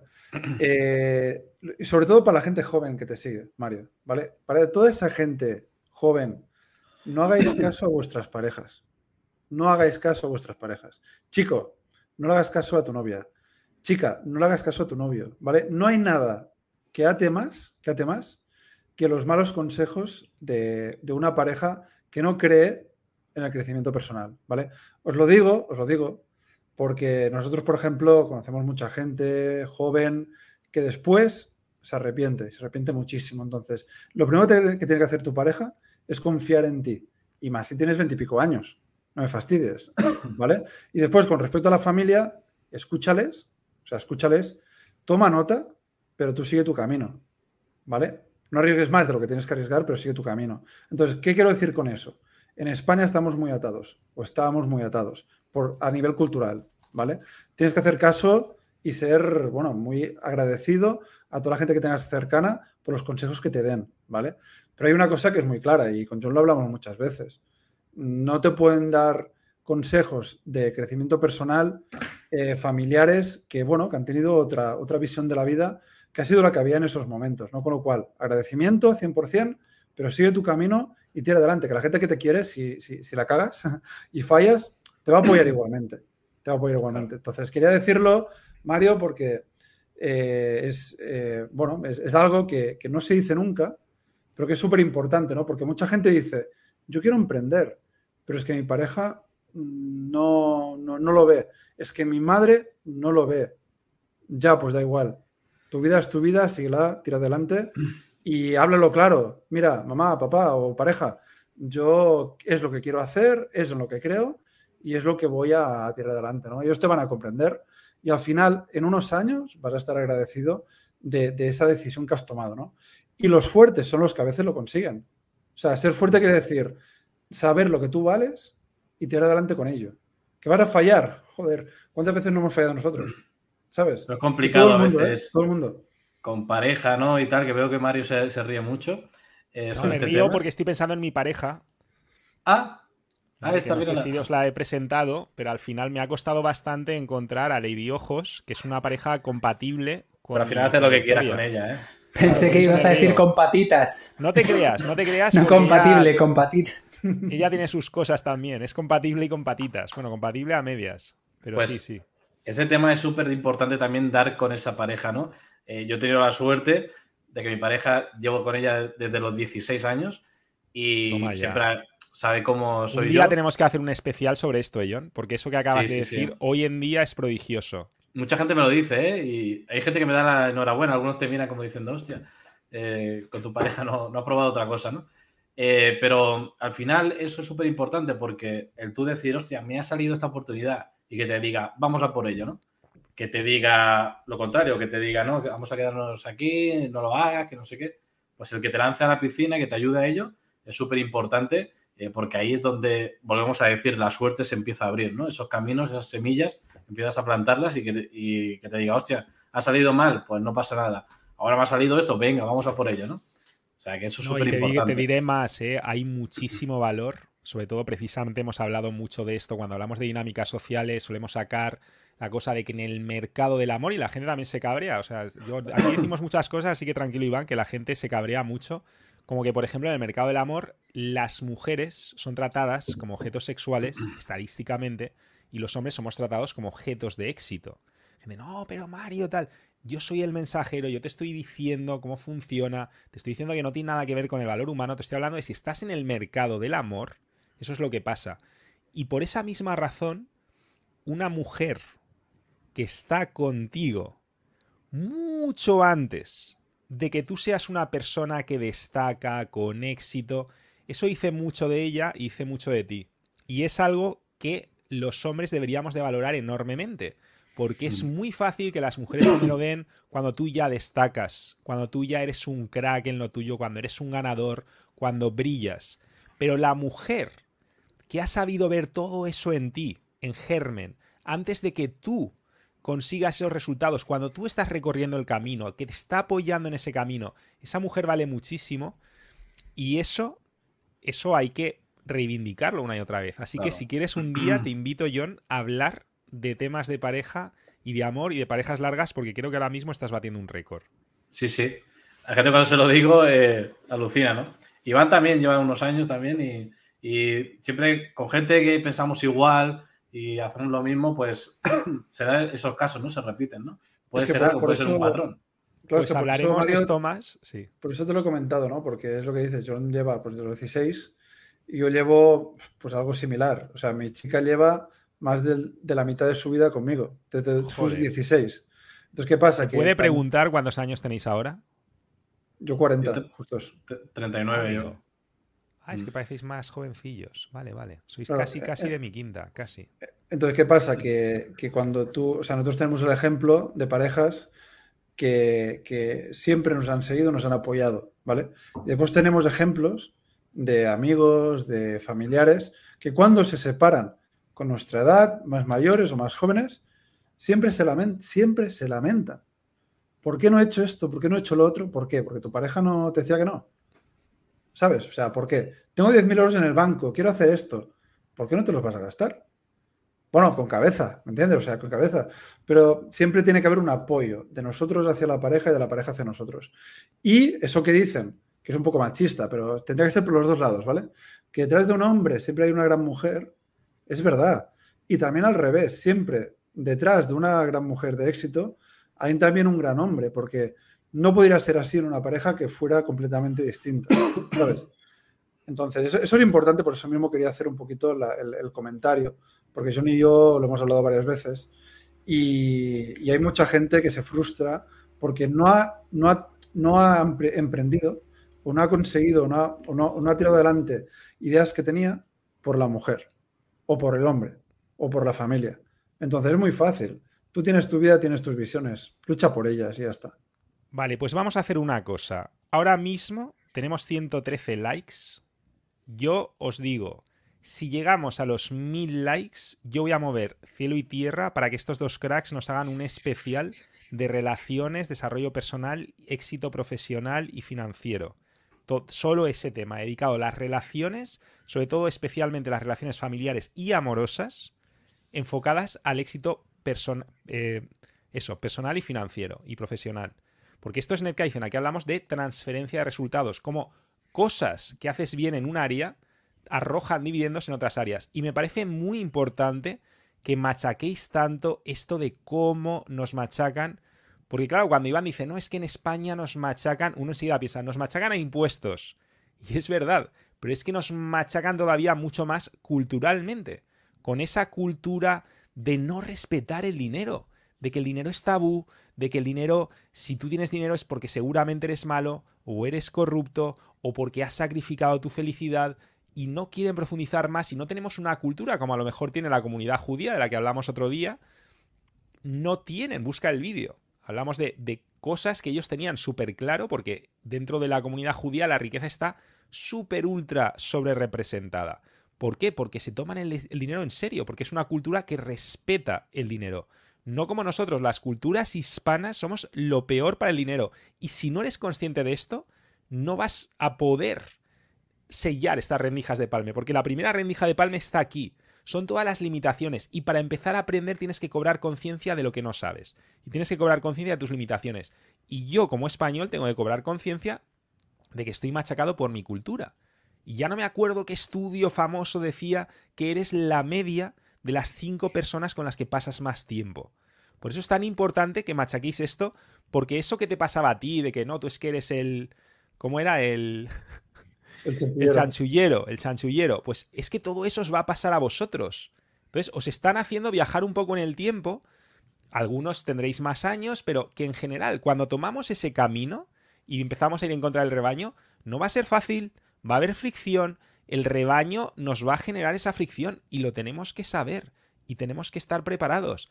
Por eso, yo a estos dos cracks, cuando pienso que están en Andorra, y les pido, por favor, adoptadme, adoptadme, adoptadme. Yo no sé si es tanto por el tema del infierno fiscal que vimos en España, que también, como por la maravilla, y quiero que este sea el siguiente tema de los chorros de lucro, del pedazo de networking que pueden generar, de lo importante que es rodearse de esos casos. Por eso cuando yo he dicho, oye, mi amigo rico, claro, a ellos les sobran, porque es que hacen así, salen a la calle y es imposible no tropezarte, o sea, es más, hay más ricos que, que no ricos. Pues, ricos, así abstracto, pues no sé, pues millonarios, llámalos millonarios si quieres, con más de un millón de euros. Es que hay así en Andorra. Entonces, claro, y, y además no son millonarios la inmensa mayoría herederos millonarios, no, no, no. Son millonarios hechos a sí mismos. Por eso es tan interesante. Por eso es lo que os decía John, de que eh, si alguien te invita a un café en Andorra, acéptalo porque seguramente saques muchísimas claves de poder seguramente esa persona sea una gran influencia y seguramente sea de esas personas de las que te tienes que rodear. Sí, sí, es que al final la gente te habla, ¿no? Del tema de te vas por los impuestos y tal, sí, pero es que descubres eh, un Silicon Valley, ¿no? Aquí. El otro día fuimos a un, evento blockchain que nos invitaron eh, sobre una, nueva empresa que salía y tal, y estaba todo el mundillo de, del tema de blockchain, de las criptomonedas allí, ¿sabes? Entonces, pude conocer a todo el mundo y gente que me quería conocer a mí también. Y hostia, y como si nos conociéramos, ¿no? Por las redes y tal. Quedamos para el café, quedamos para una comida. Sí, sí, sí, sí, sí. Y estás solo a una persona aquí de conocer a, tu ídolo, por ejemplo, o a tu referente en algún sector, ¿no? O al socio que necesitas para emprender un proyecto, lo que sea. Es como lo que tú dices, vas buscando oro con el tema impositivo, que no te machaquen tanto, y encuentras diamantes. Dices, yo vine buscando oro y encontré diamantes, porque es que todavía es mucho más bestia. Y yo creo que se respira, ¿no? Ese ambientazo. Pero tampoco nos obsesionemos, porque ahora gente dirá, no, es que yo no puedo estar en Andorra, yo no puedo estar en ese tipo de lugares, estoy aquí condenado a mi cultura. Bueno, vamos a empezar abrazando lo que los caicenecas llamamos la ley de la inmersión y vamos a empezar a sumergirnos con contenidos, a seguir a gente, para que estas personas, por ejemplo, este directo que estáis disfrutando ahora, os está influenciando ya. O sea, ahora mismo, John e Iván son como amigos vuestros, están teniendo una influencia cultural sobre vosotros. Yo también creé Nación NK por eso, porque quería un entorno ganador, quería un entorno caiceneca, quería un entorno donde los caicenecas, los que abrazamos el NetCaice, nos pudiéramos influir unos a otros. Y eso es súper importante. Por eso, de nuevo, no, no caigas en el pensamiento dicotómico de blanco-negro, o puedo o no puedo, no, o tengo ya amigos o no tengo amigos. No, de nuevo, tú puedes gradualmente hacer que tu entorno físico y virtual, y al final tu entorno mental es lo importante. ¿Cuánto tiempo pasas consumiendo contenidos, escuchando a gente, interactuando con personas que van por el camino, que ya han recorrido incluso el camino que tú quieres recorrer? Esa es la clave. ¿Queréis decir algo más sobre el networking? Sí, bueno, comentar, yo quiero comentar que aquí es lo que decías, ¿no? Puede parecer que todo es muy fácil cuando hablamos. Yo lo entiendo, ¿vale? Yo, por ejemplo, en mi caso, para que la gente entienda un poquito y conozca más, eh, yo cuando estaba trabajando en la empresa que os comento, como, como CEO aquí en España, yo tuve un, cliente. Mira, esta es una buena anécdota también. Yo tenía un, cliente que era lo que te digo, ¿no? Un, tío muy, muy potente aquí en Andorra, una familia de toda la vida. Y yo tenía, había un trader, ¿vale? Que me dijo, Iván, tengo un cliente súper fuerte, vente para Andorra y lo conoces y bueno, y, y, me ayudas a que entre. Y entró. Pues este, este, esta persona puso como 150 o 200 mil euros, no me acuerdo bien. Pues perdió todo su capital en cuestión de tres semanas. O sea, yo le llamo el trader loco. ¿Sabes? Así en confianza, él lo sabe. ¿Por qué? Porque es que tú no sabes el riesgo que asumía. Total, que mientras lo estaba perdiendo, yo le estaba diciendo a esta persona, a mi cliente, oye, habla con este chico porque esto es una locura. Habla con él, habla con él, habla con él. Vio que había una sinergia entre nosotros y cuando perdió todo el capital, pues bueno, hubo una sinergia y empezamos a hacer cosas, ¿no? Y es con el que montamos el pequeño fondo aquí en Andorra. ¿Qué pasa? Que es lo que te digo, la gente puede parecer que, es todo muy fácil, ¿no? Pero yo estuve con un niño de dos años, ¿vale? Que tenía, estuve un año entero subiendo y bajando. Yo soy de Tarragona, ¿vale? he, vivido con John en Estados Unidos, en Perú, en, Madrid, en un montón de sitios, ¿vale? Por, por el trabajo. Pero, pero yo en ese momento vivía en Tarragona, que yo soy de Valch, ¿vale? Entonces yo estuve un año entero subiendo y bajando. Que tenía reuniones, subía dos, tres días para acá. Después me bajaba. Y estaba sin ver a mi niño, ¿sabes? Que tenía dos añitos. Entonces, ¿qué pasa? Que al final es, oye, tú quieres algo porque lo quieres, pues tienes que hacer, tienes que hacer esfuerzos también. Entonces, lo que tú comentabas, el tema de venir a Andorra, no venir a Andorra, ir a Portugal, no ir a Portugal, puedes empezar con el tema online, conociendo a gente, escuchando eh, charlas como la que estamos teniendo ahora mismo con gente como tú, Mario, y abriendo la mente y abriendo también los contactos, ¿no? Coger el coche con la propia formación. A mí un concepto de la, formación, que me encanta, que por cierto tenéis el enlace debajo, es que no solamente vas a interactuar, pues por ejemplo, en vuestras formaciones con vosotros, con cracks como vosotros, sino que además te estás rodeando de personas que se quieren formar en lo mismo. es que no hay nada más networking que una buena formación. Claro, por eso mismo nosotros.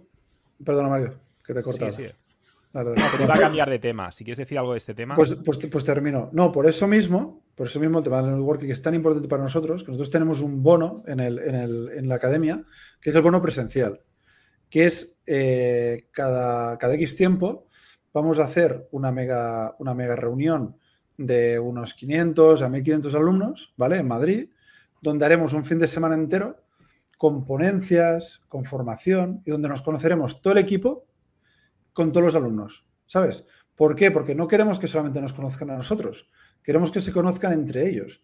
Y el tema este es muy importante, el networking es súper importante y lo que ha dicho John, pues lo ha, completado, ¿no? Aquí en Andorra lo bueno es eso, que tienes a un tiro de piedra cualquier persona eh, y es muy interesante pues hablar con cualquiera, la verdad. Que, no solo hablamos de Andorra, ¿no? Pero que cada uno en su país, en su ciudad, donde viva, siempre hay esos grupitos de esa gente, ¿no? Que tú puedes quizá acceder, que hay una cena, que hay una presentación de algo. Si sabes que en esa presentación va a ir gente del sector que tú quieres aprender y eres, eh, son tus referentes, pues ves, porque los tienes a nada, a metros y puedes incluso entablar conversación, ¿no? O sea que no es simplemente por estar en un sitio eh, que pueda ser privilegiado, sino cúrratelo, besa por ello y, besa por esas personas que estarán en algún punto siempre, ¿no? Accesibles. Sí, ya por terminar este tema, simplemente deciros que es que así es como explotáis lo que nosotros enseñamos, que es la ley de la inmersión cultural. Yo pongo el ejemplo, por ejemplo, de los gitanos cuando la, la cultura gitana, con el tema de ciertas formas artísticas, de cante y de baile, pues lo tienen mucho mejor que alguien que no pertenece a esa cultura. En España también decimos que los cubanos y siempre que digo esto, los colombianos se enfadan porque ellos tienen otro tipo de salsa, pero ¿verdad que en España decimos que los cubanos tienen la salsa en la sangre? Claro, cuando mm. decimos que lo tienen en la sangre es que lo han mamado. Y ese es el principio tan poderoso que llamamos inmersión cultural. Se puede aplicar a cualquier cosa. Si tú ahora, por ejemplo, tú no tienes ni idea de perros y tienes cinco amigos que se pasan todo el día hablando de perros o de coches o de lo que sea, yo te garantizo que si esos son tus mejores cinco amigos, dentro de un mes tú vas a saber más cosas de perros que el 99% de la población. Vas a empezar a diferenciar razas, comportamientos, cuáles son los rasgos caninos que más valora la gente, cuál es la evolución del perro. Vas a saber un montón de cosas simplemente porque te estás zambullendo, como en una piscina, por eso lo llamamos la ley de la inmersión cultural, en ese tipo de cultura. Por quiero agilizar un poco porque os tengo aquí, os estamos exprimiendo como a limones, así, para sumergirnos culturalmente en, vuestra mentalidad. Pero me gustaría darle un poco de agilidad a, la parte de, generar chorros de lucro porque creo que es muy interesante. No quiero que nos dejemos cosas así muy importantes. Entonces, como habéis mencionado un poco, pues con el tema de la formación, el networking, cómo lo enfocáis, creo que hay cosas también que tienen que ver con esto. Ahora veréis por qué porque, bueno, lo primero que hemos dicho, por poner un poquito de orden y recapitular, aunque ahora luego venga el repaso sin retraso, pero quiero recapitular un poco, hemos dicho lo importante que es rodearte de este tipo de personas, aplicar lo que es la ley de la inmersión cultural, lo importante que es la pasión, porque al final uno de los chorros de lucro más importantes, y aquí tenemos ejemplos, es hace muy bueno en algo. Edu, por ejemplo, es un super crack de la música. Tenemos a Ione y Iván que es que están años luz de cualquier mortal en los ámbitos del trading, pero años luz. Entonces, claro, ante todo, ellos son muy, muy, muy buenos en algo que les apasiona y es un círculo virtuoso. Te haces muy bueno en algo que te apasiona, el hecho de que te, de que te apasione te motiva para, como ellos dicen, que es que trabajan muchísimo pero no se dan cuenta, porque les apasiona. Y eso hace que se hagan más buenos y el hacerse buenos todavía hace que se apasionen más. Corregidme si me equivoco, pero a mí cuando me, algo me apasiona mucho y, me hago muy bueno, todavía es más fácil que me apasione más porque me genera emociones más gratificantes. Entonces, es un círculo, una espiral virtuosa que no deja de retroalimentarse. Te estás apasionando, te gusta más, te haces más bueno y y eso es básico, porque ahí tienes ya tus primeros chorros de lucro, ¿vale? Entonces, la idea es aumentar el caudal de los chorros de lucro o aumentar la cantidad. Aquí entraría el tema de diversificar. Diversificar fuentes de ingreso. ¿Conocéis algún amigo rico que sea muy bueno diversificando o que no lo sea, o vosotros mismos? ¿Qué, os viene a la cabeza cuando hablamos de diversificar fuentes de ingreso? Chorros de lucro. Al, al, final es lo que decimos. Cuando tú tienes una profesión, ¿vale? Que, que te da dinero, eh, pues tienes varias opciones, ¿no? Lo que decía antes, tú te lo puedes gastar en un Lambo, o en dos o en tres, o puedes vivir bien, pero, pero reinvertir gran parte del capital, ¿no? Yo vivo mejor si tengo eh, esa motivación de que estoy creciendo porque estoy reinvirtiendo mi capital, que si me lo gasto en cosas materiales, ¿vale? Entonces, por ejemplo, eh, que también viene mucho, mucho a raíz de la, de la formación, ¿vale? El tema es el siguiente. Cuando tú te rodeas de gente que quiere crecer de forma, o sea, personalmente y empresarialmente, tú te, contagias. Y tú contagias a los otros, lo que tú decías, Mario, ¿sabes? Después el tema formación. Yo para daros una idea, yo soy API eh, aquí en España. Eh, entonces un API a nivel inmobiliario es una persona que puede ejercer comprando en la compraventa de inmuebles, ¿vale? ¿Yo he trabajado nunca de esto? No, ni quiero trabajar de esto. Simplemente estuve ocho meses de mi vida juntamente con un amigo yendo cada fin de semana a clases por la mañana eh, para estudiar esto. ¿Por qué? Por dos cosas. Primero, porque me encanta el sector inmobiliario. Segundo, porque entiendo que es una buena inversión eh, con el capital que tienes. ¿Vale? Después, yo qué sé, eh, me he formado en, varias cosas, ¿no? tienes diferentes formaciones en diferentes aspectos. Entonces, ¿cuál es una de las cosas más importantes cuando tienes un remanente de ingresos mes a mes? Lo que tú dices, reinvertir. ¿Cómo? Hombre, pues en varias cosas. Yo, por ejemplo, personalmente tengo inversión inmobiliaria, inversión en acciones, reinversión, bueno, tú no sabes lo que, lo, que llegamos a gastar, seguramente como, como, tú, en los negocios que tenemos para que el negocio crezca y crezca y crezca. Y pues tienes también negocios de otra índole, ¿vale? Más digital. Yo, por ejemplo, he huido siempre del negocio más, ¿cómo te diría? Mundano. Por ejemplo, yo no montaría nunca yo un restaurante. ¿Vale? ¿Por qué? Porque es súper, súper complicado. Aparte, hemos tenido el tema de la pandemia, eh, requiere de muchos trabajadores, que bueno, está bien si es trabajo, pero está mal porque son quebradores de cabeza. Y encima es un trabajo muy esclavo. ¿Vale? Entonces yo huyo un poquito de esto. Yo voy más a negocios que sean, que el retorno sea mucho más rápido. ¿Vale? Por ejemplo, tú te montas lo que decía antes, un McDonald's, y tú a lo mejor recuperas inversión en tres años. Bueno, pues yo prefiero negocios digitales que te puedan dar un retorno mucho más rápido con un concepto que sea mucho más, que te diré, que requiera de menos inversión.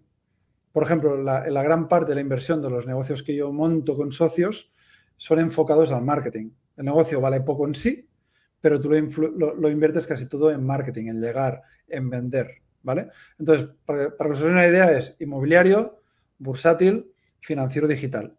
Y después también me ha gustado muchísimo, muchísimo, que por eso tenemos el, fondo, eh, invertir en proyectos emergentes en el sector blockchain.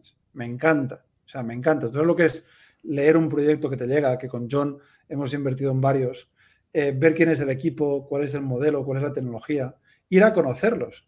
O sea, lo que haces es, oye, ¿dónde están esta gente? Están en Londres, coño, vamos a Londres. Están en Bilbao, vamos a Bilbao. Conocer el equipo, conocer el desarrollo.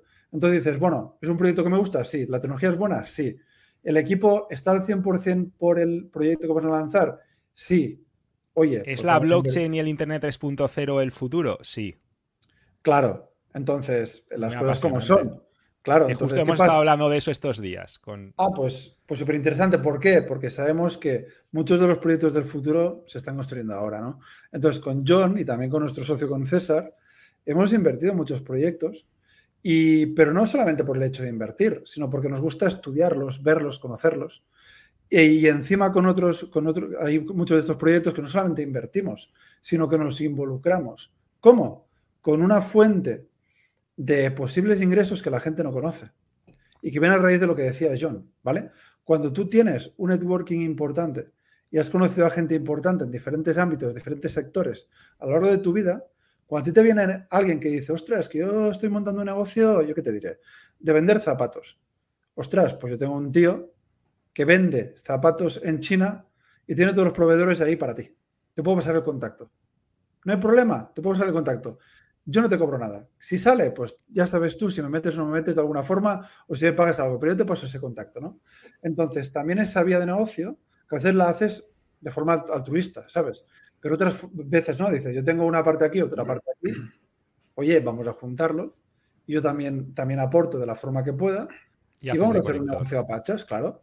Entonces, inversión inmobiliaria, bursátil, negocio digital, tema blockchain y juntar a gente. Pues es un poquito a grandes rasgos lo que yo o mucha gente que tiene mucho más dinero que nosotros eh, hace en su día a día para, bueno, para, como, medio de, de, trabajo, ¿no? Entonces sería un poquito mi, mi tal. Yo no sé si comparto un poquito todo lo que he dicho, pero... Sí, sí, sí, bueno, aparte de donde estamos metidos, ¿no? En, todo esto que es apasionante, como dice Iván, ¿no? El poder ver esos proyectos y quitar toda la paja que en este mundillo hay también, ¿no? En, el mundo blockchain hay mucha estafa. Eh, pero conocer a las personas, ¿no? Eh, si de verdad están creando algo que soluciona cosas, pues al final nos gusta e invertimos en ello. Y hemos tenido grandes resultados, ¿no? eh, también yo quería comentar sobre el tema de, yo por ejemplo, lo que hablaba del ahorro, como a mí me, eh, me frustró bastante, ¿no? El no haber ahorrado de un inicio, porque ahora podríamos tener mucho dinero más, pero, eh, por ejemplo, esto es lo que he empezado a hacer con mis hijos, que son chiquititos, tienen 5 y un año, y les abrí un fondo indexado hace ya más de un año, y allí cada mes, pues voy metiéndoles algo de dinero, ¿no? Ellos son inversores, no lo saben aún, pero bueno, quizá dentro de 18 años, pues ahí tengan un buen remanente, ¿no? Un, buen ahorro allí. Y la gente no es consciente, ¿no? De que tenemos esos fondos indexados que mucha gente habla, pero es que tienes que mirar los resultados, ¿no? Ves, por ejemplo, el Nasdaq, el SP500, lo que ha ido subiendo durante todos estos años, que sí podemos tener un año eh, o dos años malos, pero es que al final eh, la media está sobre el 10% de beneficio eh, anual, perdón.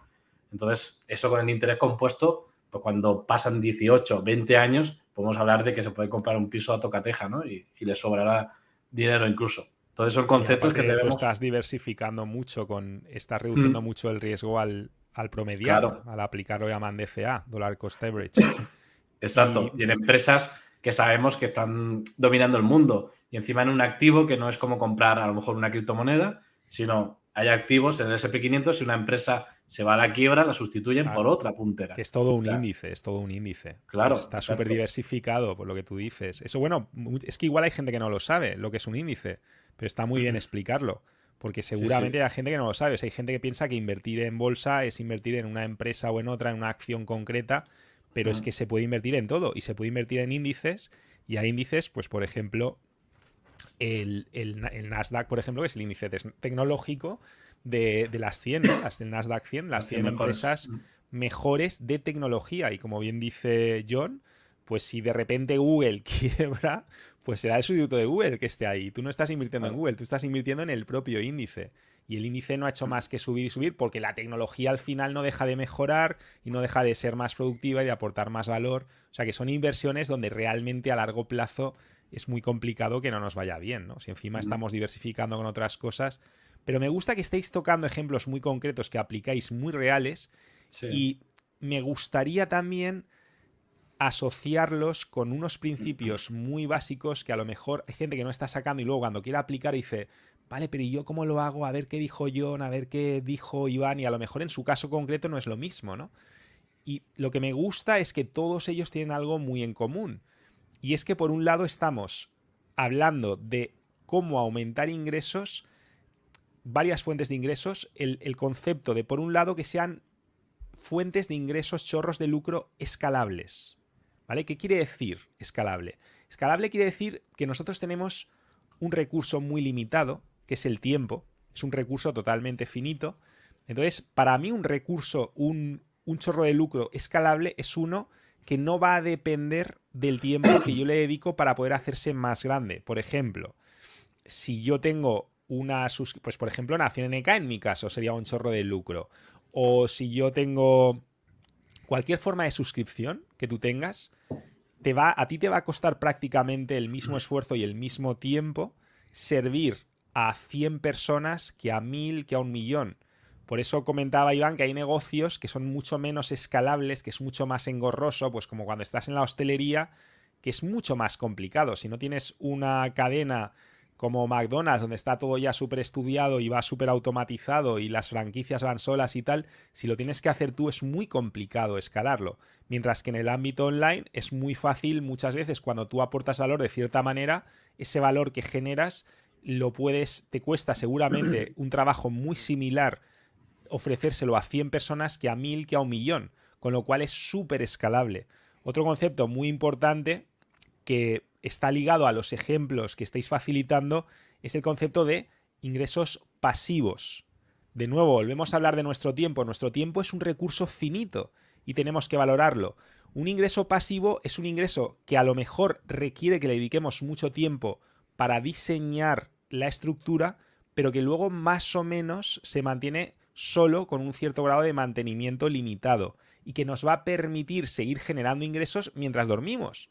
Por ejemplo, si, si ahora mismo Iván y John publican un libro, pues aquí vamos a ir todos locos a comprar el libro.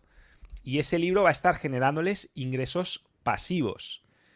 me gusta mucho también porque si os fijáis lo que hacéis vosotros, o lo que, o lo que ofrecéis vosotros, mejor dicho, cuando vosotros no habláis de hacer un por mil, que de esto ya hablaremos más y ya hemos hablado, pero lo, lo volveremos a tocar en profundidad, pero cuando vosotros, por ejemplo, habláis del trading, la gente enseguida piensa, voy a conseguir una alta rentabilidad, voy a conseguir una alta rentabilidad. Vosotros decís, no, consigue una rentabilidad real, sólida, consistente, pero en lugar de pensar en el porcentaje que haces, piensa en el capital que atraes. Y ese capital que puedes atraer es infinito. Y eso es lo más escalable que hay. Sea, cuando tú puedes atraer inversores, copy traders, o que la propia gestora de capital te facilite capital para, para gestionarlo, no hay límite. Corregidme si me equivoco, pero es que no hay límite. Y de hecho, pues por ejemplo, en el curso que hacéis, ponéis algunos ejemplos de traders que dicen unas rentabilidades que la gente que sigue a los youtubers que consiguen rentabilidades increíbles se reirían de ellos, ojaja, qué rentabilidades más modestas. No, no, perdona, ellos están ahí, tú no. Ellos están atrayendo a las gestoras de capital y a inversores que están poniendo millones y millones y millones porque confían en ellos y no en mm. vosotros. Con lo cual al final estás generando una fuente de ingresos apuntando a la escalabilidad máxima, no por ser más eh, por llevar una muchísima mejor gestión del riesgo y un poquito más conservadora, tienes que renunciar a la escalabilidad, que esto es algo que mucha gente, es que esto es muy importante aclararlo especialmente en esta plataforma, especialmente en YouTube, donde abundan todos, todos estos traders del FOMO Lambo, del marketing esperanzador, de no, tú tienes que hacerte rico mañana, ¿y cómo lo vas a hacer? Pues haciendo un por cien, haciendo un por mil. Y si no haces eso, entonces has fracasado, cuando esta gente luego es la que tiene que vender el Lambo para poder vivir, ¿no? Mientras que el, trader verdaderamente profesional, que es lo que vosotros enseñáis, la escalabilidad a la que puede aspirar es ilimitada. Y este es un concepto muy importante de los chorros de lucro, la escalabilidad. Es que aquí, Mario, tenemos que hablar de una cosa, ¿vale? Y es el tener inteligencia empresarial, ¿vale? Eh, voy a empezar un poquito con el ejemplo que te has puesto. Eh, yo antes he tirado por, por el suelo el sector de la, de la hostelería, ¿vale? Entonces, yo no estoy en contra del sector de la hostelería, pero diría, yo lo que diría es que tenemos que ser inteligentes. ¿Qué quiere decir eso? Yo no montaría nunca ningún bar, ningún restaurante, ¿vale? Para que este restaurante me vaya bien y bueno, y pueda vivir de ese restaurante, ¿vale? Yo lo que haría es montar un modelo de negocio que fuera franquiciable, escalable y que me lo comprara un fondo a 3-4 años vista, ¿vale? Entonces yo lo que haría es, yo monto... pizza, ¿no? Y luego venderlo. Claro, claro, es que este, este, es el negocio. Tú lo que hacer es contratar y poner mucho énfasis en tu diseño, en tu modelo, en ser diferente y que sea franquiciable, ¿vale? Tú montas lo, una, franquiciable, por si alguien no lo ha entendido, puedes explicarlo en dos frases. Sí, franquiciable. esa es la parte clave, la parte de escalable sin invertir tiempo extra, que es lo que os decía. Tú, no es lo mismo un restaurante normal que un McDonald's. Porque en McDonald's creo que se corre el rumor, no sé si es cierto o no, de que jamás un McDonald's ha quebrado en la historia de la humanidad. Y mira que yo estoy en contra de esa comida basura. Y aún así, fijaos. Entonces, el concepto de franquiciable yo creo que aquí es clave. Pues es que Una, franquicia, o sea, por McDonald's, ¿por qué se diferencia? Hamburguesas que sabes las que son, van a ser en todos lados iguales. Tiene su logo bien visible y su diseño muy reconocible. Entonces tienes que montar, por ejemplo, ¿qué quieres vender? Perritos calientes, pues tienes que tener un logo, un diseño y unos menús que sean muy diferenciables, ¿vale? Cuando el primero te funciona, lo que hacer es montar un segundo, un tercero, un cuarto en diferentes sitios, pero que van a tener la misma comida exactamente, en el mismo tiempo, en el mismo logo, todo igual. Y cuando tienes tres o cuatro, lo que hacer es vender esa franquicia. Lo que le dices a la persona que te compra es, si tú inviertes en mi franquicia, te aseguro que si lo montas de esta forma, va a tener este rendimiento porque está estudiado. Pues tú lo que hacer es pasar de una a cuatro propias y a lo mejor a 50 en tres años. Un poco una idea para, explicar un poco lo, del tema franquiciable. Pues lo mm. franquiciable es escalable, ¿no? Entonces, desde nuestro punto de vista, los negocios franquiciables, súper escalables, cuestan mucho, mucho de diseñar, de concebir, de implementar, pero una vez están implementados, cuestan muy poco de mantener y de escalar, porque se replican casi automáticamente. Mientras que el típico bar Pepe, que es el que nos comenta John con su propia experiencia, es algo que a lo mejor no te cuesta tanto de lanzar, de arrancar, de implementar, pero que luego sí te va a costar mucho de mantener.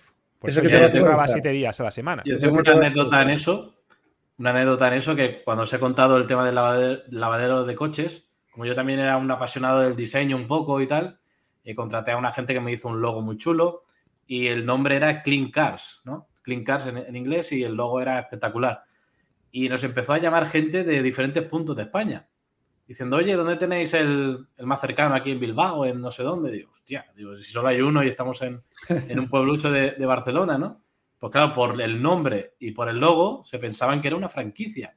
Y yo si hubiese tenido la mentalidad que tengo ahora, pues eh, no lo hubiese dejado porque lo dejé por, no porque fuera mal, sino porque el trabajo que, que nos daba y hubiese tenido esa mentalidad de decir, pues abrimos una franquicia o lo que sea, cogemos trabajadores y que lo lleven, ¿no?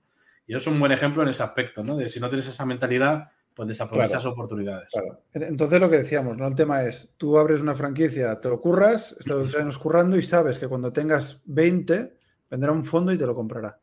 Y porque al final las franquicias también van por ciclos muchas veces, ¿no? Entonces, lo que te quería decir es, con este ejemplo, tenemos que tener...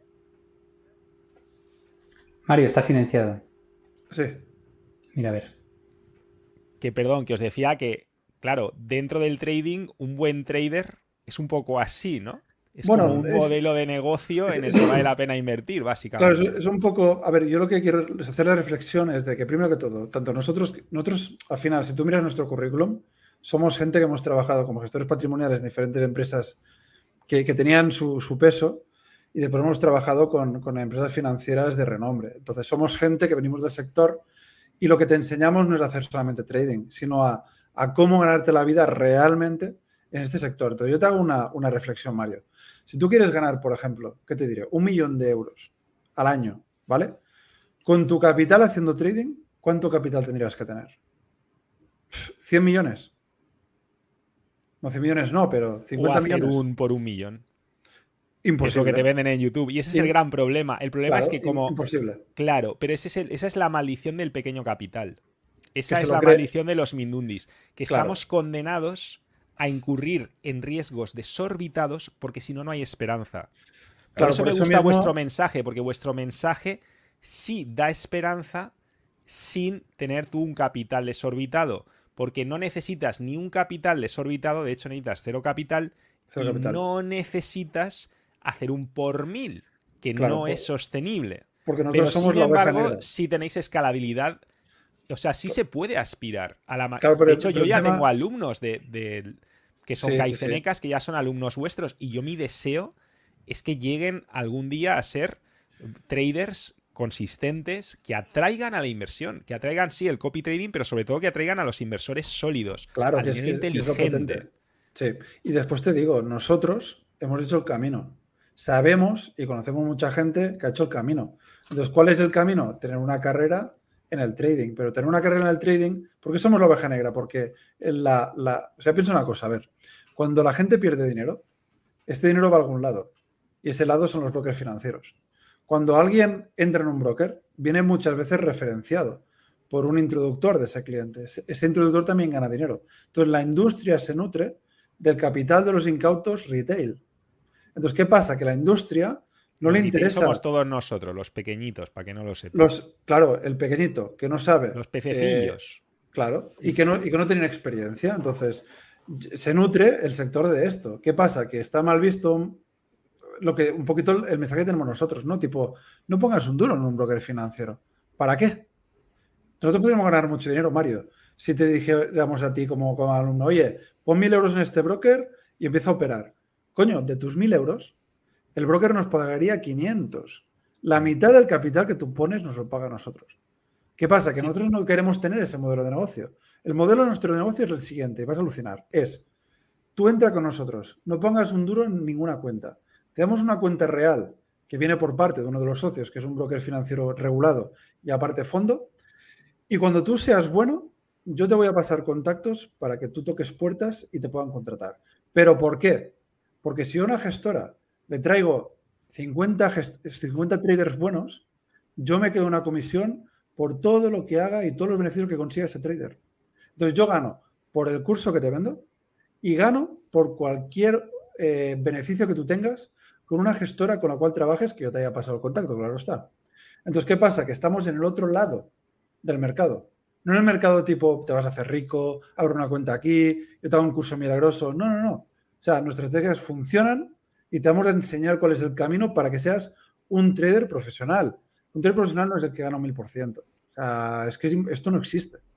No existe. ¿verdad? aquí otra, otra clave, bueno, es un pequeño inciso, pero claro, aquí otra clave es que tu modelo de negocio, para que tú te beneficies, se tiene que beneficiar tu cliente. O sea, tú, es, tus dos clientes, porque también es la gestora tu otro cliente, tú estás alineando vuestros intereses con los de vuestros clientes. Esto es muy importante porque no todos los modelos de negocio tienen sus intereses alineados con los de sus clientes. Claro, en vuestro caso sí lo habéis organizado así. Por eso también decías antes cuando hablas de tu historia personal que te llena mucho más, que estás mucho más satisfecho. Porque claro, a ti te va bien si si a tus clientes les va bien si la gestora consigue excelentes traders y los traders consiguen conectarse con esas gestoras, y ahí es donde entra además toda vuestra experiencia, todo vuestro networking, todos vuestros contactos, que para eso estáis tan zambullidos en ese mundo y podéis hacer algo que muy poca gente hace, el resultado es que al final tus clientes, tú has alineado tus intereses con los suyos. Eso es, lo importante. muy importante. Y, te, digo una cosa, yo estoy haciendo lo mismo que hacía cuando trabajaba para la empresa financiera. Yo juntaba partes. Lo importante ahora es que las partes que junto son partes que van en el mismo interés que el mío. Lo que tú dices. O sea, si yo tengo, si nosotros tenemos 100, 100 traders que gestionan y ganan con gestoras reguladas, yo gano dinero. Y lo más importante, el dinero que me paga la gestora no sale de la comisión del, del alumno, sale de la comisión de la gestora. Con lo cual tenemos un modelo súper honesto donde le enseñamos a la gente. Consigue rentabilidad, claro. Para los clientes de la gestora consiguen rentabilidad. La gestora consigue rentabilidad. El trader consigue rentabilidad y yo también. Entonces, mm, es perfecto. Y lo que te digo, eh, vamos a una parte del mercado real. O sea, yo te enseño a cómo ser un trader. Es como, como lo que te digo, es, es como el que quiere ser médico, el típico ejemplo de siempre, ¿no? O sea, el médico va a hacer un curso y va a empezar a operar a corazón abierto, ¿a que no? Hace, hace cinco años de carrera, hace unas prácticas, está, opera, está en operaciones pero sin operar y hasta que coge un bisturí pasan 10 años. Esto es lo mismo, pero no hace falta 10 años, hace falta un proceso. Piensa una cosa, nosotros tenemos en nuestro equipo, o sea, cuando, los alumnos terminan el primer mes de teoría, donde le damos las herramientas, las estrategias, todo, ahí empieza José, que es una persona que eh, forma a nivel de psicología a los árbitros de la primera división de, fútbol de España. O sea, es el preparador psicológico de los, de los futbolistas españoles. Y este, este tío, este, este compañero nuestro, eh, está especializado en neurotrading, en psicología del trading. Entonces, ¿qué pasa? Nosotros te damos las herramientas, te damos la formación. A partir de ahí, un grupo donde nosotros estamos operando en directo. A partir de ahí, una vez a la semana, clases con él. Y a partir de ahí también, una cuenta real por parte de nuestro socio de 100.000 euros. Ostras, es que nuestro curso es, barato. Mario, o sea, es barato, ¿sabes? ¿Pero por qué? Porque tenemos un año entero a nuestra gente en la formación, en la que le damos diferentes bonos, le damos los seguimientos. ¿Pero por qué? Porque tú no sabes, o sea, y está mal decirlo, y yo no sé si se va a enfadar, pero no sabéis el dinero que podemos ganar con los beneficios que podemos conseguir con estos traders. O sea, piensa que podemos conseguir millones y millones y millones bajo gestión por parte de las gestoras que, con las que tenemos trato a la hora de poder proporcionarles decenas de traders consistentes en el mercado. que muchos se van a quedar. esa es la clave. Es que, joder, quiero recalcar una vez más. Cuanto más éxito tengan vuestros traders, más éxito tenéis vosotros. Claro, claro. Así. Es que, es que, la gente. es que los modelos que se venden por ahí, claro, la gente no lo sabe pero los modelos que se venden por ahí no funcionan así. Cuando a ti te meten en ese 90% de gente que ya saben que se va a estrellar, tú estás entrando a nutrir un modelo de negocio completamente distinto. Hablo del típico broker. Si queréis decir algo muy rápido sobre esto, por, más que nada para que la gente entienda, porque digan, ah, pero es que esto no siempre es así. No. No, o sea, para, todo lo que hay por ahí eh, que yo veo no se basa en ese modelo. Cuando a ti te están diciendo directamente, no, no, vas a hacer un 15% esta semana, es, en un año vas a hacer un por mil, tal, ya sabes que esa persona es carne de cañón y que está siendo combustible de una maquinaria completamente distinta, de una máquina de picar carne. Es que eso es lo que la gente no, no entiende porque no es lo que se vende. Te, pongo, te pongo el ejemplo rápido. los brokers financieros grandes tienen dos libros. Un, libro quiere decir, cuando tú mandas una orden al, broker, o sea, tú quieres comprar, yo qué sé, un futuro de, Amazon, ¿vale?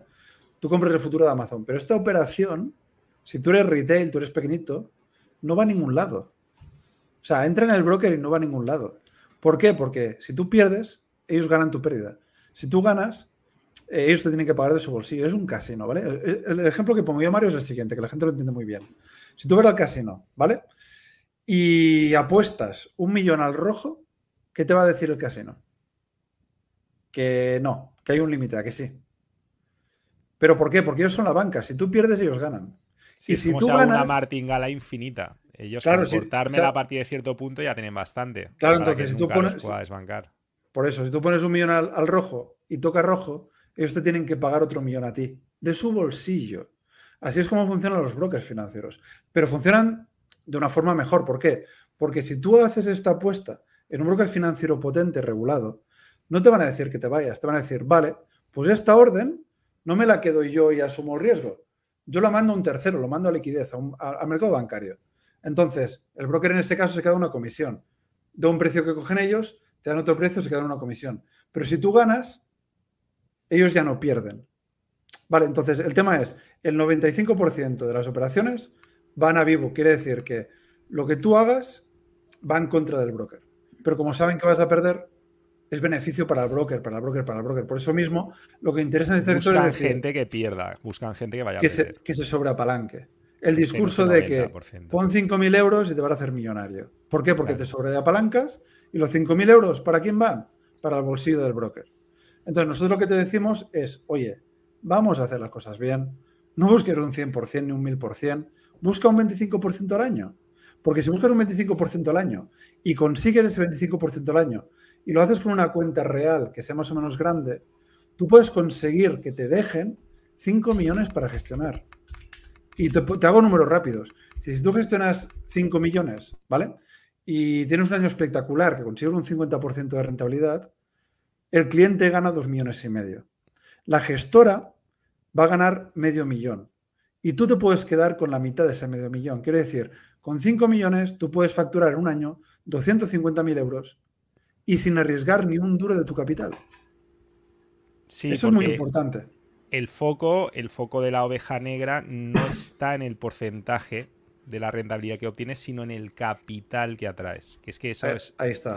claro, que esos porcentajes que ganas al final, ese 1% que tú puedes generar, ese 2%, deje de valer un euro, dos euros, empiecen a valer 200, 2.000 euros, 20.000 euros, ¿no? Y la gente lo hace al contrario quiere multiplicar su dinero, ¿no? Y no está la clave ahí en multiplicar tu capital, sino en multiplicar esos porcentajes para que, o sea, que ese porcentaje darle el valor que se merece, ¿no? Y es aportando capital a tu cuenta, ¿no? Y a través de esa metodología que creamos, eh, lo hacemos así, porque la gente, como está siempre operando, eh, son traders retails, ¿no? Que están siempre como apostando, saliendo y entrando, o abandonan y, dicen incluso que es una estafa. Cuando tú tienes buenos resultados eh, subes ese peldaño, te das cuenta de la industria que hay arriba, que es la industria de la gestión, ¿no? La gestión de capitales. Entonces, si eres un trader bueno, un trader que cuida el dinero, viene el capital inteligente a ti, ¿vale? A un loco que gana un mes un 15%, después un 30%, después pierde un menos 40%, el capital ya dice, no voy con este loco que en dos meses me palma todo el dinero, ¿no? Entonces, alguien pues que... espanta, es un ahuyentador. Es que cualquier youtuber de estos que mm. va por ahí haciéndote un por mil llega a un sitio de estos y automáticamente sería rechazado por lo que No, porque es el típico, es el típico, ¿no? Ese es del rebaño, de ese 95%. Y como nosotros somos la oveja negra, hacemos todo lo contrario y buscamos ese capital, cuidarlo, darle esos porcentajes realistas. Y van a venir como locos. Si tú a un fondo o a un gran capital le das un 20% anual, es que te dice dónde hay que firmar. ¿Dónde hay que firmar? pues tienes que mostrar ese historial de éxito para que vean que lo logras y, poder conseguirlo. Bueno, pues vamos a pasar ya de. Perdón. No, no, pasa, pasa. Es por vosotros, porque. No, pero ibas a decir algo importante sobre esto. Mm, no, bueno, para, hacer una puntualización, ¿no? Que eso a lo mejor es adelantarnos. pero nosotros tenemos con unos socios una estructura en Luxemburgo, ¿vale? Que de esa, de esa estructura principal van a colgar diferentes fondos de inversión. Entonces, nosotros para, para Blackship eh, vamos a tener un fondo de inversión en Luxemburgo donde partners, socios van a poner capital eh, y nosotros lo que vamos a hacer es, aún no sabemos los números, ¿no? pero seguramente los 40 o 60 mejores traders de la academia van a ser los que van a gestionar ese fondo. Entonces, la venta de nuestro fondo va a ser que tenemos 40, 60 traders muy rentables, con una gestión de riesgo adecuada y con una estrategia muy definida, que estadísticamente hacen que el riesgo sea muy bajo y la rentabilidad puede, pueda ser muy atractiva, ¿no? Entonces, eso va a ser muy bueno porque le vamos a dar también la posibilidad a los alumnos de que los que vayan mejor puedan tener también esa vía de escape, ¿no? En la cual, oye, nosotros como Blackship, o sea, nuestro fondo, el fondo Blackship, eh, va a ser trader de, él. O sea, lo has conseguido, has entrado. Entonces, para que veas un poquito cuál es nuestra visión, ¿no? Y que después la gente no se piense que vendemos cursos. Vendemos cursos, pero la gente lo que no sabe es que tenemos unas 35 o 37 personas en el equipo. Con lo cual, la gente hace números, dice, ostras, que habéis vendido mil cursos a 2.000 euros. Ya, ya, ya, pero ¿cuánto vale eh, dar de comer a 37 personas al mes?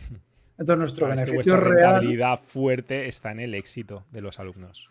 Es que nosotros vamos a algo mucho más allá que vender cursos. Vamos a formar a gente porque sabemos que el modelo de negocio que tenemos nos va a dar muchísimo negocio y haciendo una cosa que nos gusta, que es formar gente de verdad para que gane dinero y ganar dinero todos de forma conjunta. ¿no? Entonces, ser un poquito redundantes en lo mismo, ¿no? Pero quería que esto quedara claro. No, no, es la frase que además que yo solía decir ya desde hacía años, cuando yo también decía que alineaba mis intereses, porque así ha sido un principio básico del NetKaizen, alinear mis intereses con los de mi comunidad. Yo siempre he dicho, tu éxito es mi éxito. Entonces, todo esto se resume en eso. Tu éxito es mi éxito. Y yo ojalá, yo simplemente le pido a los Reyes Magos y a Papá Noel que me traigan que de esos alumnos, que ojalá un porcentaje muy alto sean gaifenecas, sean de nuestra comunidad. Que por cierto, no os preocupéis porque muchos de vosotros a lo mejor estáis viendo que tenéis ahí como, conceptos complejos, que no, que os pilla así un poco. No os preocupéis porque justo tenéis un enlace debajo. Corrígeme si me equivoco, Iván que tenéis un curso gratuito, completamente gratuito, que además empieza en nada. Un curso que, te pone ya muy por delante en comprensión de qué narices pasa con el trading, de realmente de qué va el verdadero trading, el trading real, el trading profesional, el trading que, como un negocio. Y es un curso completamente gratuito que tenéis aquí en el enlace, de abajo en la descripción. Y, además que lo vais a disfrutar. Es un curso que yo lo he hecho una vez y lo he disfrutado como si no hubiera un mañana y me he hecho ya alumno vuestro desde entonces, porque aunque no, no, hostia, yo es que ya no me da la vida, Iván, tío, pero, pero yo qué sé, si, a ver si consigo sacar un hueco, imagínate si yo acabará siendo uno de esos alumnos, ¿sabes? No me veo, pero... Bueno, estás, invitado. A ver, también, también te diré que, no sé si estuviste en el último, pero nosotros le dijimos a nuestros socios que no se pasen, ¿sabes? O sea, nosotros tenemos unos socios que son, son top a nivel de, de marketing, de gestión de escuelas, de este tipo y tal. Y es que pasamos de cuatro directos de dos horas, creo que hubo diez directos. Diez directos. O sea, estuvimos de domingo a domingo haciendo eh, dos horas diarias de clase gratuita. Y encima la siguiente semana dimos dos días más. Entonces le dijimos, oye chicos, eh, nos estáis explotando, cabrones. Bueno, supongo que por la hora podemos hablar así, ¿no? Nos estáis explotando. Eh, entonces fue... Pero bueno, el tema es que la comunidad respondió muy bien la gente que entró súper contenta, la que no entró también súper contenta, que es lo que nos interesa. Y ahí lo que pretendemos con John y con César es dar valor, dar a conocer lo que hacemos y que la gente, aunque no entre con nosotros en el curso, que ya se lleve una formación y una visión completamente diferente del sector. Lo que queremos realmente con este directo, con estos directos, es que la gente nos conozca y por lo menos sepa lo que hay en el sector y le sepamos encaminar para que por lo menos gane un par de años de experiencia. Que son esos dos años que te la pegas y te la pegas y, te la pegas. y de gasto, claro, y de, y de, hostiazos económicos financieros, de, scams y de, y de modelos donde tú eres la carne de cañón. Sí. Entonces, bueno. Pues nada, por cerrar este apartado, podríamos hablar de muchas más claves para desarrollar chorros de lucro, pero es que el tiempo nos vuela. Pero antes habéis dicho lo importante que es reinvertir en tu negocio, ¿no? Porque, por ejemplo, y esto se puede aplicar a todo, reinvertir en tu formación, reinvertir en tus activos, en tus trabajuguetes, en todo aquello que te hace más productivo. Esto yo constantemente veo que no, que no está esta cultura. Que la gente está pensando ingresos, ingresos, ingresos, ingresos extra, ingresos extra, para gastar, de nuevo para consumir. Cuando tú todavía no estás ahí, tú ahora tendrías que estar obsesionado con hacer la bola más grande con reinvertir lo que ganas de mil formas, reinvertirlo en tu propio proyecto, en tus propios chorros de lucro. ¿Tienes un chorro así? Pues vamos a invertir en el grifo para que el chorro sea más grande. ¿Cómo podemos desatascar ese grifo? ¿Cómo podemos hacer que ese flujo, que esa liquidez sea todavía mayor? Eso es básico, lo de reinvertir. Y por ejemplo, en vuestro caso, pues claro, yo pienso, si ya puede ser rentable el hacerte un crack y atraer grandes capitales y convertirte en ese trader que es consistente, que hace una gestión exquisita del riesgo, que los inversores se fijan rápidamente en él, tú imagínate si encima, con lo que empieza a generar, lo reinvirtiese y empezase a beneficiarse de lo que es el interés compuesto, que, que poca gente, aunque lo entendamos así matemáticamente cuando nos lo explican, hasta que no coges, que yo siempre invito a la gente a coger una calculadora de interés compuesto, pones en Google interés compuesto, calculadora, y te salen un millón, y empieces a aplicar con, cifras. Pues oye, si pongo mil euros y reinvierto, gano mil euros cada, cada mes y los voy reinvirtiendo, ¿cómo se hace la pelota de gorda? Porque estamos hablando de algo que es un efecto exponencial. Y los, las cifras siempre, siempre te sorprenden, porque claro, al principio es bajo, bajo, bajo, pero empieza a explotar y, eso me parece muy bestia. ¿Conocéis a alguien que haga eso?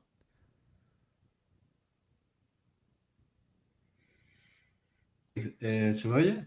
Ahora, perdona.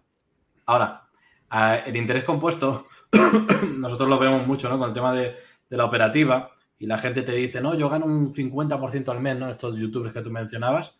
Y le hago el cálculo y digo, mira, este tío 50% cada mes, en dos años supera 10 Bezos. ¿Sabes? y lleva no sé cuántos años.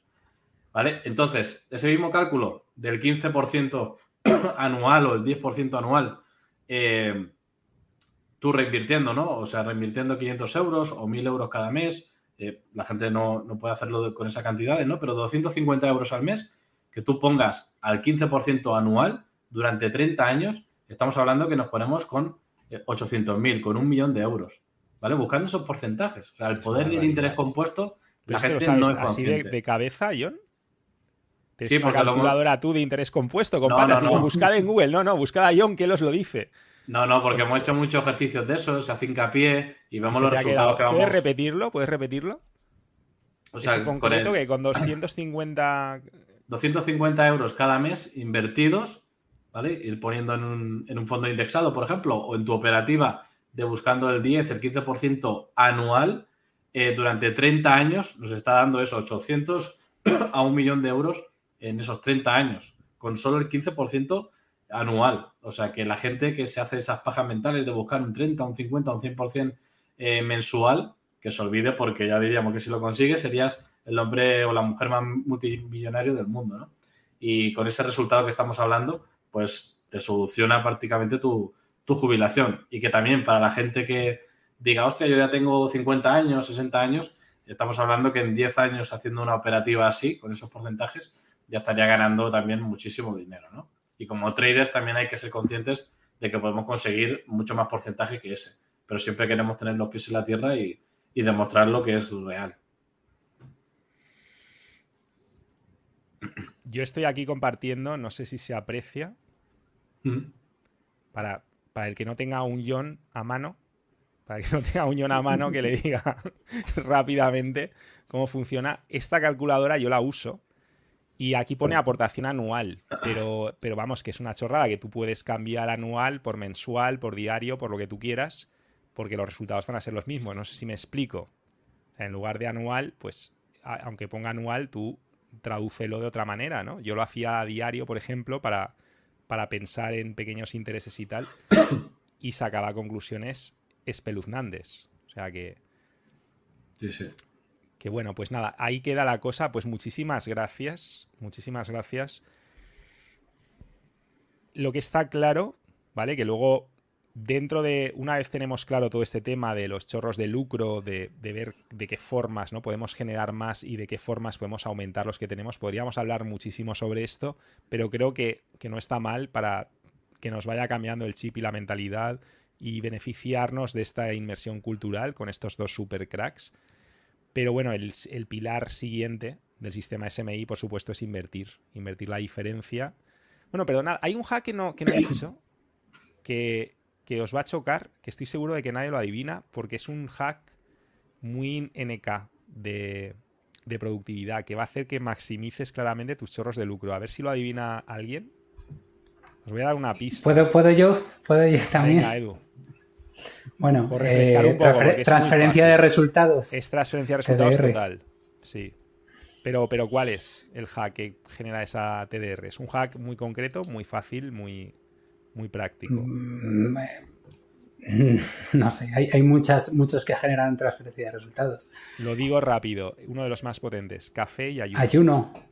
Café, café y ayuno. Café del, al que le siente bien. Mucha gente dice, no me sienta bien el café. Y es porque consumen café de mierda o mal preparado. Café de cápsula, café con micotoxinas. Tú te tomas café ecológico de, de las alturas, de estos que no tienen casi micotoxinas, que no se les han puesto porquerías. Café colombiano, por ejemplo, ecológico, de la variedad arábiga, y te lo preparas bien, sin historias raras, pues por ejemplo con una cafetera de émbolo, francesa, de acero o de cristal. Y en general, mm, bueno, hay muchísimos estudios, también es verdad que pueden estar, que puede haber mucha corrupción, pero hay muchísimos expertos que abogan por todos los beneficios que tiene el café.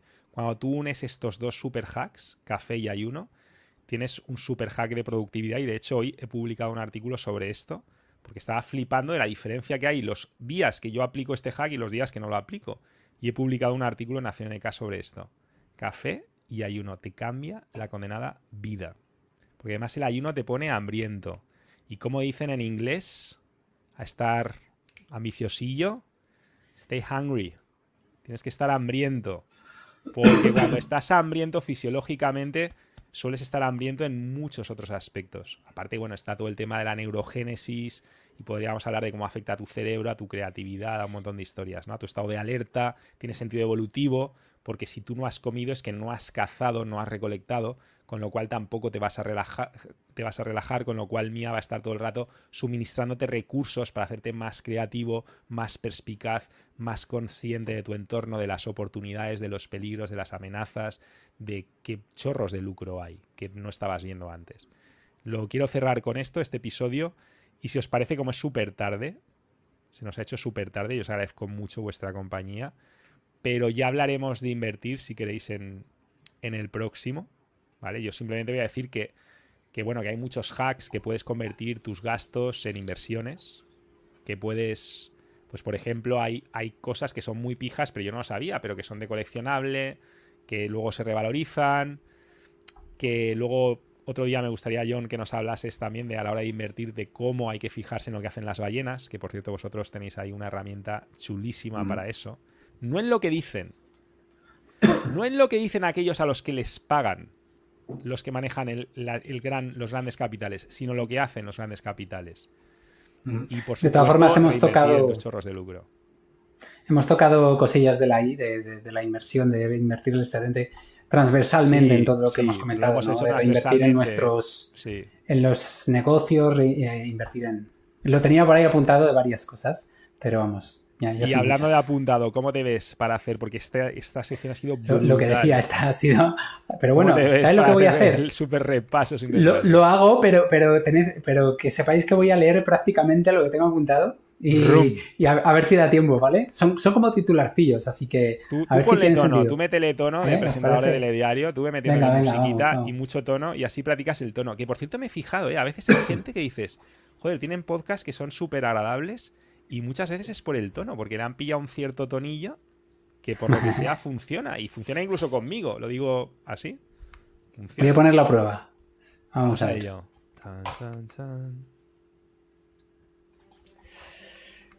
Bueno, vamos a poner un tono especial para este repaso sin retraso. Estamos en la sección de maximizar chorros de lucro. Primero hemos tocado un poquito de la historia de cada uno. John se partía el lomo y fue pivotando hasta que encontró los mercados financieros, pero se partió el lomo en un montón de, de trabajos y adivinad que sigue partiéndose el lomo, pero le apasiona. Es decir, esto no va de te vas a hacer rico y vas a dejar de trabajar. Esto va de mm, busca lo que realmente te apasiona y además aporta, ¿no? En el caso de Iván, pues en su carrera financiera tuvo mucho contacto con mucha variedad de clientes y extrajo la conclusión de que el 90% acababa perdiendo capital, apalancándose y todas estas cosas. Entonces dejaron los dos de eh, todo lo que tenían, lo que, en lo que estaban para enseñar a sus alumnos a salir de ese 90%. Por eso Black Sheep. Entonces, corran mucho, pero con libertad de hacer lo que quieres donde quieras. ¿Vale? Eh, más, equivocarse ha merecido la pena por las aventuras y lo que has vivido, nos señalaba Iván, por la motivación de seguir en tu viaje, ¿no? Porque, bueno, no, voy a entretenerme. No hay nada más que... Eh, mm, ah, ah, vale. No tienes que escuchar los consejos de tu pareja si no valera el crecimiento personal. Escucha a tus seres queridos o sea, escucharlo sí que lo tienes que hacer y ser agradecido, pero tú sigue tu camino. Da las gracias, está bien, te escucho, pero tú, si lo tienes claro, sigue tu camino y sobre todo, fíjate de lo que tú compruebas. Más cosas que hablábamos, nos machacan a impuestos, pero es que todo esto se viene sobre todo de la cultura que hemos heredado, ¿vale? Hacks, hacks sobre chorros de lucro. Rodéate de un círculo potenciador. Saca claves de poder de cada uno. Nos ponían, por ejemplo, el ejemplo de Andorra, que es una mina, ¿no? Para nuestros invitados. Estás a muy pocos contactos eh, de referentes en tu campo y esos cafés son oro con esta gente, ¿no? Aprendes mucho de cada uno. Pero bueno, si no estás en Andorra como nuestros invitados, ¿cómo encontrar ese círculo? Empieza con el tema online, nos aconsejaban, y sobre todo mencionaba Mario, nuestra ley de la inversión. Empápate de contenido que te resulte entretenido, como si estuvieras tomándote algo con, esa gente. Al final es, forma parte en tu cerebro, en tu subconsciente, de tu círculo de amigos, aunque no estés con ellos en ese momento. Pero también, ya si entras en, en las comunidades de esta gente, de la nuestra, de, de cualquier formación que te interese, eh, interactúa con ella, porque ahí es donde encuentras también tu círculo. Hablábamos de siguiente hack, diversificación. Acabas viviendo mejor cuando diversificas en vez de gastártelo en cosas materiales. Poníamos ejemplos para diversificar inmobiliaria, acciones, reinversión en tus negocios, activos digitales, incluyendo negocios digitales que requieren menos inversión en logística o personal y dan retorno antes. Involúcrate en tus negocios y así también haces networking y aportas a tu entorno. Y poníamos también ejemplo, fondos indexados, ay, que, que ya, ya terminado la cuenta.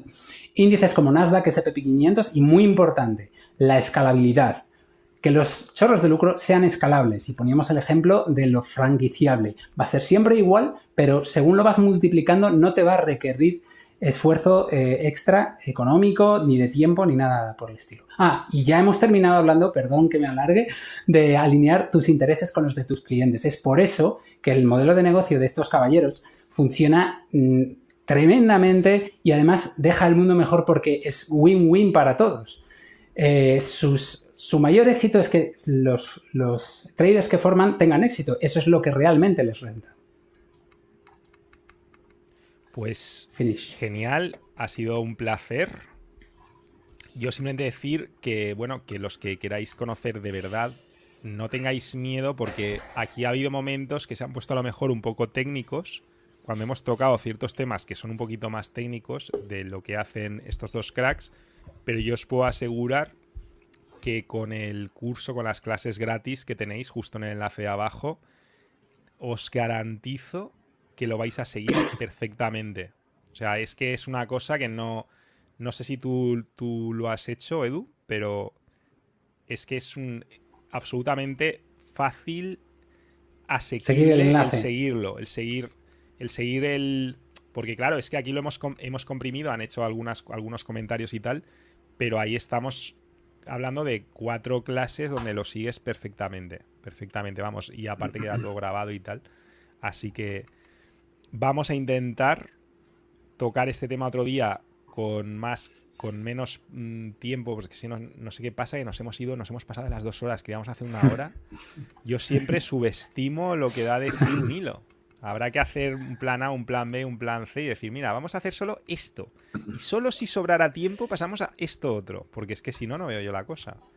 ¿Queréis dar algún mensaje final?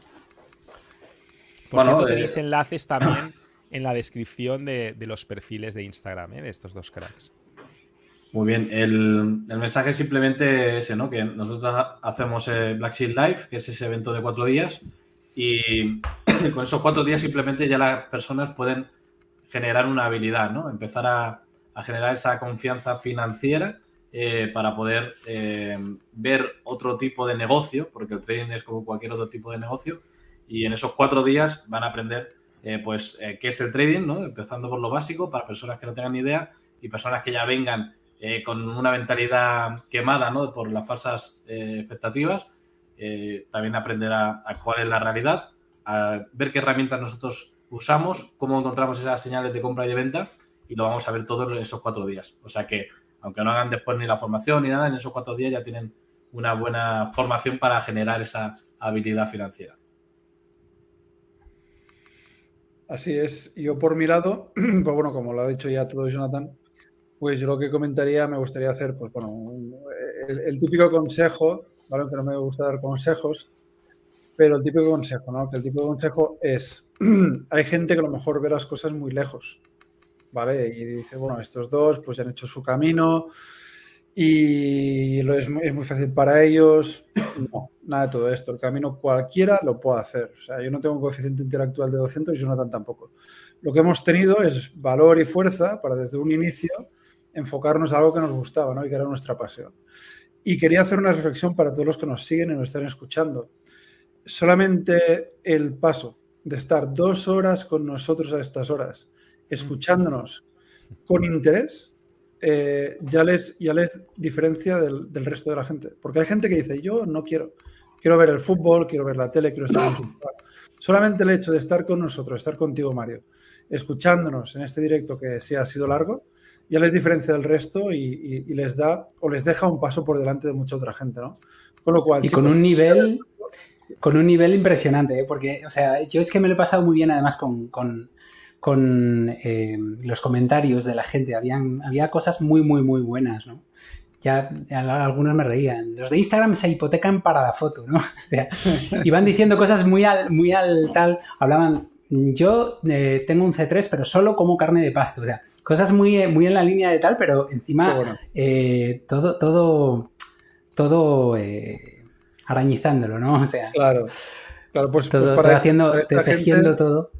Pues para esta gente decirles esto, que si queréis mejorar vuestra vida, mejorar vosotros como persona y tenéis este énfasis de mejorar, que todo lo tenéis porque habéis estado aquí para algo, que tiréis adelante. Oye, sea en el trading o sea en lo que sea. O sea, yo estoy hablando ya a nivel general, ¿vale? Entonces, nada, eh, chicos, un placer por invitarnos, la verdad. Eh, han sido dos horas, pero se ha hecho corto, la verdad. Eh, si fuera por la mañana, pues pensaría que han sido cinco minutos. ahí, está la cosa. Ahí está la cosa porque Iván, hablando de darlo todo, estos dos cracks que vienen de todo el día impartiendo clases, haciendo mil historias sin parar como salvajes, dejando toda la carne en asador. Y luego llegan aquí las nueve españolas de Madrid y hacen este directazo y lo vuelven a dar todo. Es un poco para que veáis la clase de animales con los que estamos tratando y el Dios los cría y ellos se juntan. Entonces, tú quieres realmente que se te contagie esta pasión y esta capacidad para superarte, pues estás aquí con dos super animales de la superación. Y parece que de mucho más son bestias. Ya veremos si se dejan invitar algún día para hablar de sus vidas parejiles y tal, porque ahí hay cosas que creo que son súper interesantes. Ese, había otro, había otro, otro comentario buenísimo, que no lo tengo en destacado. Porque estabais hablando de eso, de cuando dijiste tú, Mario, oye, que hacemos, si le dais muchos likes, le hacemos un directo de tal, y empezaban a decir, sí, yo, yo soy fan, no sé qué, había una que decía, madu, madubuenos o algo así, como diciendo maduritos. Y, bueno, y, eso que estábamos hablando de, que tienen sus parejas y tal, o sea que lo siento, pero se, mira pero no se toca, ¿eh? vamos, a abordar, eso para la, gira, para la gira latina, pues vamos a guardar todos estos comentarios. Sí, pero tenéis, que preparar a vuestras respectivas parejas porque todos, menos. Bueno, yo estoy semi emparejado, como podéis observar. Pero aquí todos los demás, todos los presentes están emparejados. Entonces tenéis que empezar a mentalizar a vuestros cónyuges, vuestras mm, mm, parejas, de que, oye, que, no se pongan celosas. claro, esto hay que preparar el terreno porque si no. Claro, de todas formas, Mario, te, diré una cosa. Yo creo que ese, esa próxima charla con respecto a lo que estamos hablando va mucho más allá, porque os diré una cosa y es importante. Aquí no tiene más valor el que tiene pareja o el que no tiene, o sea, no tiene más valor el que tiene pareja del que no tiene pareja. También es importante saber distinguir qué queremos y qué estilo de vida queremos en nuestra vida con respecto a, este tema, que es muy importante. Porque hay gente hoy en día una pareja, hoy en día una pareja de, de 15 años, de 20 años, como es vuestro caso, tiene como mínimo ya mucho interés. Porque ya es algo que hoy en día, si tú me dices, si me dices en la generación de nuestros padres, nuestros abuelos, es que ni me llamaría la atención. Pero hoy en día llama mucho la atención y es algo que yo como caifeneca como ideólogo, ¿no? Y como, o sea, como científico de las dinámicas sociales que aspiraría a ser, debo de, por lo menos estudiar, debo por lo menos interesarme en vuestro caso, porque estoy seguro que de ahí se pueden sacar muchísimas lecciones. ¿eh? O sea, hoy en día. está la preselección, Mario. eso es un hecho. Estaremos encantados de estar contigo otra vez, Mario. Aquí lo importante, porque ya sabes que John y yo no estamos, o sea, esto tampoco lo hacemos mucho, pero solamente lo queremos hacer con gente que nos sintamos cómodos, por eso mismo estamos contigo, ¿sabes? Porque nos gusta el tema, nos apasiona lo que hacemos y porque tenemos que sentirnos cómodos con quien lo hacemos. Y ese es el caso, con lo cual si nos invitas, aquí estaremos, creo yo. Pues sí, sí, tanto, con ganas. Esta es vuestra casa. Además, ya veis que la comunidad caifeneca también nos hace sentirnos a todos muy cómodos. Y eso es muy importante porque hay que disfrutar del proceso. Porque al final, y esta vez la pregunta, como ya se hicimos a John, se la vamos a hacer a Iván. Iván, es que es obvio, ¿no? Porque al final, ¿cuántas veces se vive? Es la pregunta. Yo creo, en la yo creo en la, en la reencarnación, de verdad. perdón. Pero como no recuerdas lo que has vivido en otras vidas, pues se vive una vida solamente. Tienes que disfrutar la que, tienes. Uy, ¿quién ha puesto esta música? ¿No? Que estaba, Ibas, ibas acercándote con lo de la reencarnación. ¿eh? Pues mira, sí, una reencarnación de parecido, parecido. Casi, casi, Iván. Casi. En realidad solamente se vive dos veces. Dos veces. Vale, lo había visto por ahí. Mira, mira los comentarios. Eso, eso. Nuestro Andoni. Y después de descubrir el NetKaizen. Pues, pues oye, yo tengo que, hacer una inversión en este tema. ¿eh? Y te va yo creo que, va, que, vais a estar en vuestra salsa. ¿eh? Con el NetKaizen vais a estar en vuestra salsa. ya haremos un día, si queréis, hacemos un día el reto del café y ayuno. Y no sé si lo habéis hecho ya. Y si no, yo os guiaré y me decís cómo sentís, porque si ya sois unos super cracks y unas bestias, no me quiero ni imaginar. Yo he probado el ayuno, ¿eh? lo voy manteniendo un poquito, pero. Pero hay que hacerlo bien para disfrutarlo. si, has sufrido, algo ha fallado. Porque cuando lo haces bien, cuando lo hackeas bien, es una ah. gozada. Pues... No se sufre, no, se no es lo que la gente cree, no es un sacrificio. Pues vamos por ello, me interesa el tema. Un, sí. Un abrazote, un abrazote, cracks. Un abrazo enorme. Muchas gracias, chicos. Muchas gracias a todos. Chao. Adiós.